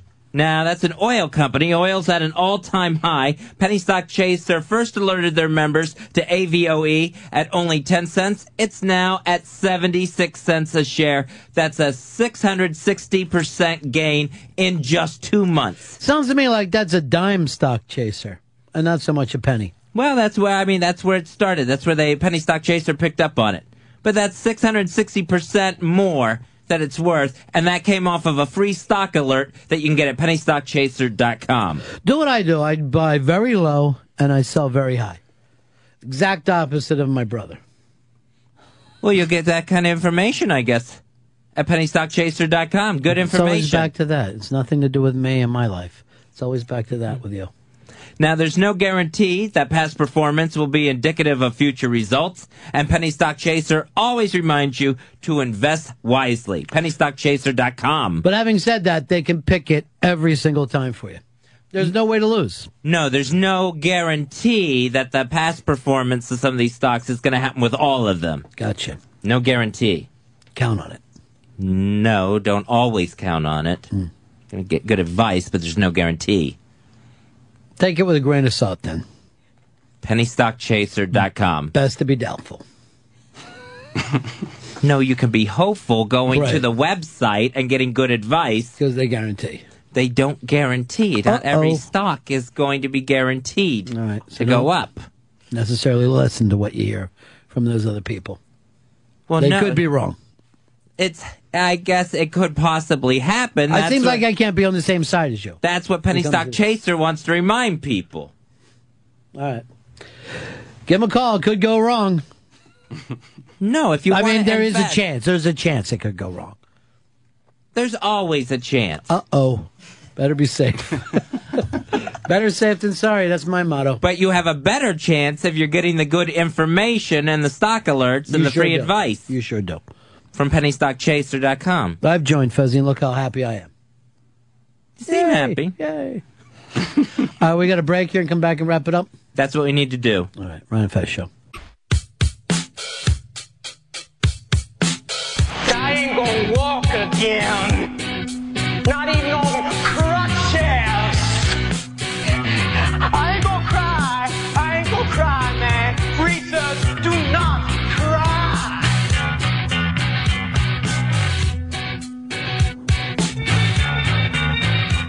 The Ron and Fez show uh, about to end here, Fezzy. Uh, last night, see if you know this uh, uh, trivia question off the Twitter. It's Norman Lear. What document does he own? What famous document? Wow. Um. Uh, Magna Carta. Yes, he owns the. Ma- yes, he owns the Magna Carta. You're completely Do right. you want it back? Uh, HTG, do you know what he owns? Yes, he owns a um, an original copy of the Declaration of Independence. Uh, how can it be an original copy? That's the. It's either a copy or the original. Well, you can you can make original copies. Like if if two people need to have a copy of a contract, you both sign it, and you Those kind are of the both original have copies. originals. All right. Oh, so he owns that, Fez. Wow, nice. But he does have his eye on the Magna Carta, which uh, you don't hear. That was uh, guest and won yesterday by Creep Eight Rows Back. And uh, look what they win, Fezzy, this entire set. Of, I think it's the first season of all the Norman Lear uh, television programs. All in the Family, Maude, Good Times, The Jeffersons. All in this one great Norman Lear collection. Now, what I would get do if I won this, I'd uh, put it up on eBay, take that money and put it into pennysaversstock.com. PennyStockChaser.com. that can't be a real name. That's too stupid. Mine's better. Um, here's uh, Kevin in Utah. Whoops, let me try you again. Kevin in Utah. You're on the Ron and Fez show. Hey, Fez, if you're looking for someone to be a close friend, why don't you go through that Rolodex of people you spit in their face and turn a cold shoulder to? I mean, uh, Crazy Jen comes to mind. You, what are you saying? Because you've fought with a lot of people over the years and stopped being friends. Right, yeah. So those aren't any people that I'd want to date. Mm. Well, not even date, just be friends with. You said you were looking for a good friend. Oh, right, yeah. Speaking of good friends, let me just say a happy birthday goes out to Bri Bri. Uh, tomorrow is his birthday, and he's done something that I, up to this point, thought was impossible, and that's sexually satisfy Kathleen from the Bronx. no man has been able to do it. She was the one that could not be conquered until she fell into sweet Bri Bri's arms. And then Fezzy mm-hmm. melted like butter. Oh, yeah. Others tried. Many others tried. Four figures. And that was still in middle school there in the Bronx. Kathleen from the Bronx has joined uh, Dave and myself, and of course, Bri Bri, on Team Philadelphia. We're back in the Phils. That's a tough team, especially going up against the Yanks fans that we know. Well, the Yanks fans, of course. You got uh, Ant, who loves them, Mm-hmm. loves them desperately. Uh, the Blowhard loves them through thick and thin. Black Earl Douglas, and of course, Hard Rock Johnny, the man who came up with the idea of hamburgers and pants, which hadn't been done up to this point. No, no one would even think of it. So uh, it is a divided nation. We have Kathleen from the Bronx, who basically is under the spell of Bri Bri, whose birthday it is tomorrow. Happy birthday, Bri Bri. You know, uh, you know, we're we're bringing up Kathleen as if she's special, but any woman that he's ever been with, Bri Bri, has come back with a yeah, he crushed it. I'm ruined for other men now. A perfect record. hmm They turned lesbian after Bri Bri. He tamed the Bronx tiger. He did tame the Bronx Tiger, as she was known for, uh, also as being untackleable. Uh, she could not be tackled as a child. Maybe that's what he loved about her. Well, we Maybe all- that's what the first attraction. You know what he loves about her? What? The same thing we all do, Fezzy. What's that? Her tits. But beyond that, it's the the essence of her. Right. Yeah. I'm glad she she turned on her home borough. I'm glad she's got no more time for those cheese eating Bronx fans. I'm sorry. Let's get back to you. What what kind of? I know. I I, I took you in a direction you didn't want to go, and on Whatley. Write down three things that you want out of that uh, person right out there, and we're going to start looking for it. Just three things. Wow. And don't worry, no one's going to see this. This is just, it's not going to be announced. Uh huh. It's an exercise between you and you. Yeah, it is an exercise, and it's just, uh, I don't know whether you're familiar with the secret, but you have to let the, the universe know. You have to let the universe know what you want, and then what does the universe do? Brings it to you. But I'm sure Brian Posehn was thinking about his head. I'd like a really bad cold. Uh, what is the na- the new name that they're giving swine flu? They're giving it a whole H1N1, which is also a great gorilla song. Yeah. It also sounds like a little racist to me. When you get to the N one. Can't say N anymore. You can't say N, although, although I do. But if you say just the letter N by itself, it automatically sounds to me like the N word. So I think they made it worse by using by saying the N word now instead of just There's a saying the word. connotation. Yeah, Totally. or pronounce it. Well, not in a word, all but when you say N. All right, so uh, Oh, I uh, or So- so how would how would you say it? Uh, you, you tell me what you would say. I would use the word because I mean, let it be powerful, let it be what- offensive, and but- then but- people will shrug, shrink back from using it. Or start swinging. But I, I'm more comfortable right now with the initial. You like saying the N word? Yeah, it kind of makes me laugh. And it reminds me of Mark Fuhrman, who's now turned into a really good friend of mine. All right, Fezzy, I'm going over this list because I want to find the perfect person for you. Right. List the three things. Uh, friendship, kindness, large, thick dick. Here's my problem. All right. Remember when we said no one was going to hear the list? It was uh, exercise for me. Well, I'm just getting it because there's a problem. Because you want a large, thick dick and incredibly tiny balls. And I don't, I mean, I don't think that goes together. I shouldn't have gone over my limit of three. I'm kind of Well, opposite. you have that in parentheses. incredibly tiny balls. I thought it was a subset. If it was just small dick, big balls, I'd be right up there. What is that? You've got an old Jewish man's balls, and then you have an old Jewish woman's vagina. Yeah. How do you pull that off? I put the ball in them. I go, here's my ball. Here's some more meat for you. Oh. Hey, ladies, have a ball. You, you don't like the way he talks when he gets that way when he starts to talk about. No, it's the biggest. It's the biggest turnoff ever. The way Dave talks. Really? yeah. I'm gonna What- rub my ball on you, ladies. what What is the big biggest turn on ever? Why don't you take us that the, any on Dave stuff? No, but the, the worst contribution Dave's made to the world is uh, is the J word. I don't even like to say it. It's proving that he exists. What's the J word? Hold on, we're having a roast. You didn't know it. This is your roast. Oh, What, Jew? what- the, uh, is it jerk off? Is that what you're No. talking about? What's the J word? Jew. No. The woman who won't use the Jizz. N word All right. now. Jizz. Oh, the jizz word. hate that word. I was thinking of Jack and Ride. And now everybody who has ever listened to this show feels free to use it throughout the day. so all before the that, time. nobody else said jizz. I, not this much. yeah. yeah.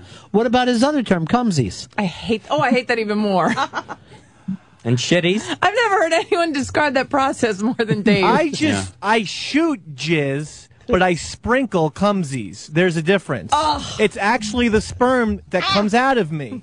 It's the sperm that comes from your sperm. Exactly. It's as if your sperm has sperm. It's like if I hadn't jerked off in two days, you're gonna get a, a lot of jizz, baby. My- but my- if I jerk jerk off a lot, you're only gonna get a sprinkle. you, Thanks, you cumsies. can't see why the word Or cumsies is cumsies. unsexy. My No, bag full of children's hats in there better be okay. They're not, Mister. Are you selling those, or do you just carry them around? I'll just keep this bag of children's hats in here Yeah. where I know they'll be safe. It's fucking. it's it's great to have your reputation for the weirdest possible thing. Thank you. Yeah, Fezzy, I uh, can't help you with this list. It's just too much. Too much to ask for? Well, none of it goes with you. None of it. It would have to be the polar opposite of you. Right, that's what I'm looking for. This person would actually have to walk on their hands to be. That's too opposite. Portland Oh, again. They're they're great. They eat food with their feet. um. Yeah. Let me just ask one more thing, Fez, to get back to you because it's a Friday and we want to you know make a score this weekend. This is all new for you. You weren't looking for anybody until recently. Your whole life, you weren't looking for anyone. Oh, right, yeah. Never. Never. Nope. Nope. I thought the solitary life, I mean, I, I guess it worked for a while, Mm-hmm. you know, but yeah, just not anymore. You, so you were really living a, like a monk's life. Yeah. Yeah, and for the longest time, felt fine with it. Did you ever say this to yourself? I'll be who I am, a solitary man, much like Neil Diamond did. No, I never said that. Don't know I will, but until I can find me. That'd be great if you did. Did you ever say It would have been rock, appropriate. I'm an island? Yeah. Forever in blue jeans. LA's fine, the sun shines most of the time. Feelings laid back. Maybe you do need uh, a Neil Diamond type. Or even a Screech Diamond type would be good for you. Dustin Diamond? Yeah. Uh, a Neil cubic zirconium, perhaps. we gotta, we gotta uh, push the fact that uh, Molly's won um, the city. What's it, what's it called? No, we don't have to, but what was it? They won the City Lights They Award. won, the It's City Charlie Search- Chaplin. City The Charlie Chaplin Award. Their City Lights. Thank you, everyone who voted. What what exactly did Molly's win? It won uh, Best Bakery in Chicago on the City Search 2000. Oh, great! They make bread, rolls. No, and I'm an sure the other bakery. bakeries aren't thrilled about that. But they do. They make pastries, cookies, brownies, cupcakes. So it fits. Were they all, are they all thrilled over there? Yeah, they're really excited. Are they having a big celebration? I'm sure they are. But here's the weird thing: Do- when they celebrate, do they do it with cupcakes? Yeah, of course. See, that that would be odd for me. Why is it at this point in the show where you start screwing up the audio, Dave? What goes? But can I just ask a question here and get it out of the way? Yeah. Mhm. You guys don't seem to respect each other, right? They don't respect what each other does. When did you start to hate? That's, those crazy people work on their profit have fucked up our show once again, I guess. But why don't they fuck up O and A's show? They do. Or our show when we have Hicks. No, Hicks has been. Uh, Hicks has gotten. We've had people. Uh, bla- he's had audio blasts in the past.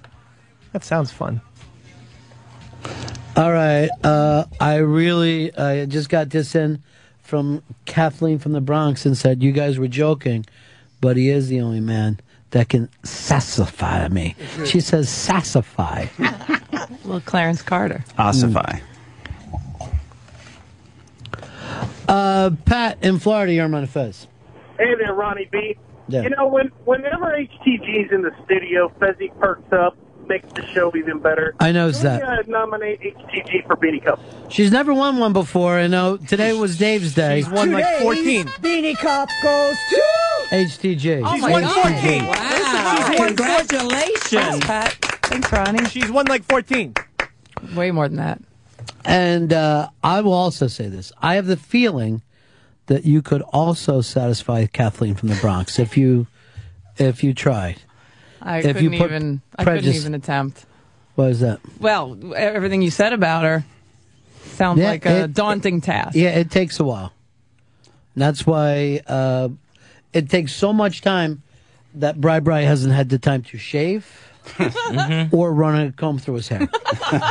Full time job, that's for sure. One day, well, seriously, we were at uh, bar nine, and Bri Bri says to me, "Can I borrow your comb?" And I said, "Oh, I didn't bring one, but I lied. I just was worried you'd break all the teeth out of it." You know, Fuzzy, maybe you will look good in a dread wig. Maybe that's where you need to go. I can try that next. Because you- I'm. when you turn your wig around, you look younger now. You definitely look like you're in your early 60s. Plus, having It having just looks like I'm walking away from you. That's why. That's my dream. having the uh, the merkin in back looks good too. Just walk away, big gay. You won't see. Oh, I love that. You know what? Do me a favor, get a hold of Weird Al, lock him into doing Unmasked, and then tell him I got an idea to finally uh, have another hit song. I don't know if that would be quite the hit. Why not? The big gay part. Because that's not funny. No one's ever laughed at that before. Thank you, Dave. Gay. Dave, you want to do anything for a Phillies weekend? Me and you this weekend? I thought we'd get some hoagies and some cheesesteaks. Oh, P.S. I had a vegan uh, Philly cheesesteak yesterday. Well, how could it be that? Are you Expert food forgers. Yeah. so it was the same texture as a cheesesteak? It, it was the same texture as uh, cock, unfortunately, but uh, it was delicious. Unfortunately or fortunately? was it really good? Uh, yeah, and uh, actually, it emulated a Philly cheesesteak uh, surprisingly well. What did Now, are both you guys vegans? Yes, Yeah. I I said, guess what? We're going to be vegans. Yeah, vegish. Vegish. Yeah, Uh, no cheese even? No cheese.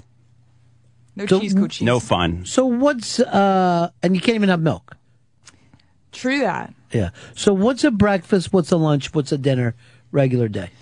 Um, this is the least interesting thing anyone's ever asked me, but uh, you know, you but veganism. I get that every interview I ever do. We can eat Veganism- human flesh. Veganism, it, it, done right, you can it, it'll it'll lead you to whole foods and vegetables and fruits and whole Yeah. grains and the stuff that we should I like be all that stuff. Um, you can also be a junk food vegan like us, which is how we keep our weight on us. Oh, nice. So you're just eating You know, uh, and- candy. candy Candy for like, well, breakfast. New York is terrible because we've had we've had milkshake, we've had soy milk milkshakes every meal, and uh, delicious uh, vegan junk foods. But, Normally, we're just shitting all morning. But aren't the we don't have time for breakfast. the for vegan shitting. junk foods? I heard that Yeah. they're made with a lot of And like tweeting about artificial it. things. Do you don't worry about that at all? What's artificial? Like you know, Crisco's and shortenings so that ah. you don't have to use the animal products. I don't know if that's true. I, I was into a, a vegan thing for a while. I didn't last, but it was just all crystal meth, and I felt so No animal clear. products. Energized. Yeah, I no felt so meat clear. that? You know what? I didn't need as much sleep. Uh, I kept much more of an eye, uh, an eye on my neighbors, it was just fantastic time for me. That's called the Coney Island diet, isn't it? Yeah, it is. Coney Island baby. I'm fascinated with vegans. I'm just always so curious how you find things to eat. How do you how do you fill? Foraging. Well, what do you ve- what do you vegans do when we have Hunter-gatherers. Christmas? Do you do something different? yeah, we do a special celebration called Vegmas, Oh, and that's uh, nice. It's, it's got its own thing. Uh, we jump over a broom, you know. Uh, we just stroke pictures of the baby Jesus lightly with tofu. It's nice. It's something the family can do. Do you Fezzy- cheat on anything? Do you, is there anything you sneak once Cheat in on a my husband. yeah. Food wise. Well, sure with chicks when you're on the road, why wouldn't you? Sweet. Yeah. You know, it, I think it's a process of like getting better and better. Like the first year, we were probably ninety six percent, but I would say now we're like, you know, Ninety-seven percent. ninety seven point five percent. Uh, and- Except yeah. for the meat, they are Apart right from- on. They're doing it all. Except for they also have steaks and cheesesteaks. Sometimes someone will come at me with uh, M and M's, and what am I supposed to do? Then You gotta- know, you really? not go. made of stone. And M and M's. Yeah. Really, you know. Sometimes birthday cake because that gets political. That's true. Oh, you can hurt feelings. Yeah, hurt feelings. I don't care. I don't care who gets hurt. I'm not eating your cake. I hate eating birthday cake. No, I- but with Tom and I, I actually wanted to represent briefly, briefly for vegan. You know, I know there's a lot of rumors going around, and I'm here to say uh, not all vegans are pain in the ass, whiny crybaby pussies. It's just really the men. Mm, I understand. You really enjoyed that joke, but didn't didn't want to just, sell uh, it on mic. Franklin popped in. Oh, Franklin. the proof is in the pudding. Chocolate pudding. Uh, Franklin actually has some exciting news. He's texted me today, and he did some kind of a commercial for MS or something, and has been picked, uh, according to him, by the top ten, by Obama's people, and it may be made into a national spot for, I guess, health care. That's what he wanted in the administration. So uh, what it basically is is a commercial that could be called "Fuck Anthony and his viewpoints." we're taking all his money and we're getting pills for it. I'm worried about this. Isn't this going to make MS more popular with children? I do worry about that as well. If they see commercials about it, they'll want it. I know. I know. When I was a kid, I had it in the back of my m- mind that I'd love to lose a leg. I really just thought. Really? Yeah, I thought I wouldn't have. I'd do less, and whatever I did do would be seem like it was amazing. Like he's on the ball team. You know what I mean? Like no matter, I just got to show up, and everybody would think I was great. And then I would also have the leg thing that I think would have worked with the chicks. I think a chick would like it if you were missing a leg. Yeah, but how much? You go below the knee, above the knee? Take the whole thing off? Well, I'm not just going to lose the foot. That would look fucking ridiculous. I have to have a fucking pole going down there. Nah, you know what? I, if I could, I think I'd keep the knee. Why? Does it matter? I just wonder how much is too much. I'll tell you this. I bet you would sleep better. I bet you could just fucking not have that leg always flopping over. You'd be able to like. It would be great to. I bet the people that sleep the best have no legs and no arms. See, I would think with uh, missing a leg, I'd roll out of bed more.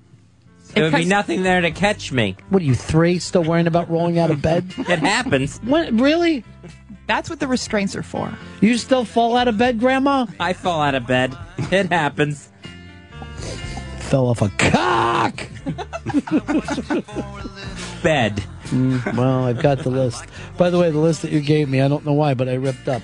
I, I shouldn't have because I know Swallow that it. you cared about it.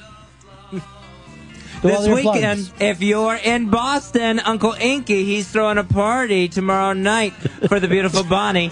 That's going to be at Dirty Nellie's. That used to be Old Pete's Pub, 108 Blackstone Street in the Haymark District, Boston. Also, happy birthday to Bri Bri. Happy birthday, big man. Happy birthday, Bri Bri. Happy birthday, Bri Bri. Oh, wasn't that nice? Everybody said happy birthday. Dave, you got anything you want to plug?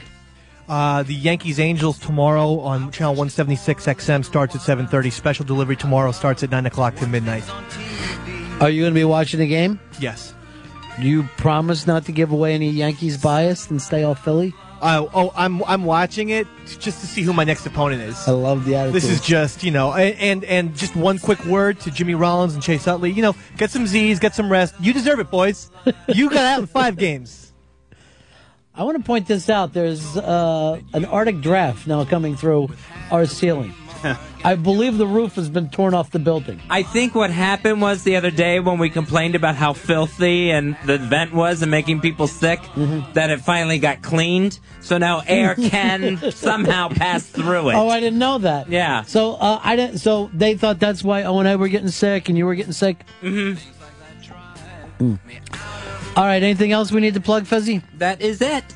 That's it for us. Thank. How long are you guys in town for? We're just in town through the weekend, but we're Yeah. having the time of our lives. Great. And then you're just taking some coke back to Portland. Mm-hmm. All right. I'll be rat holing for you, Ronnie. Skull. Skull. Everybody in Portland will be waiting outside the fucking airport. They're landing. They're coming out. No one's following them. Isn't it a great feeling, too, when you're in that situation, when you figure out you're not being followed? And it takes about an hour till you finally go like this. No, we're definitely not being followed. All right. See you guys on Monday. I call it Manic Monday. That's the Prince song. Uh, that's the end of my show. Donk.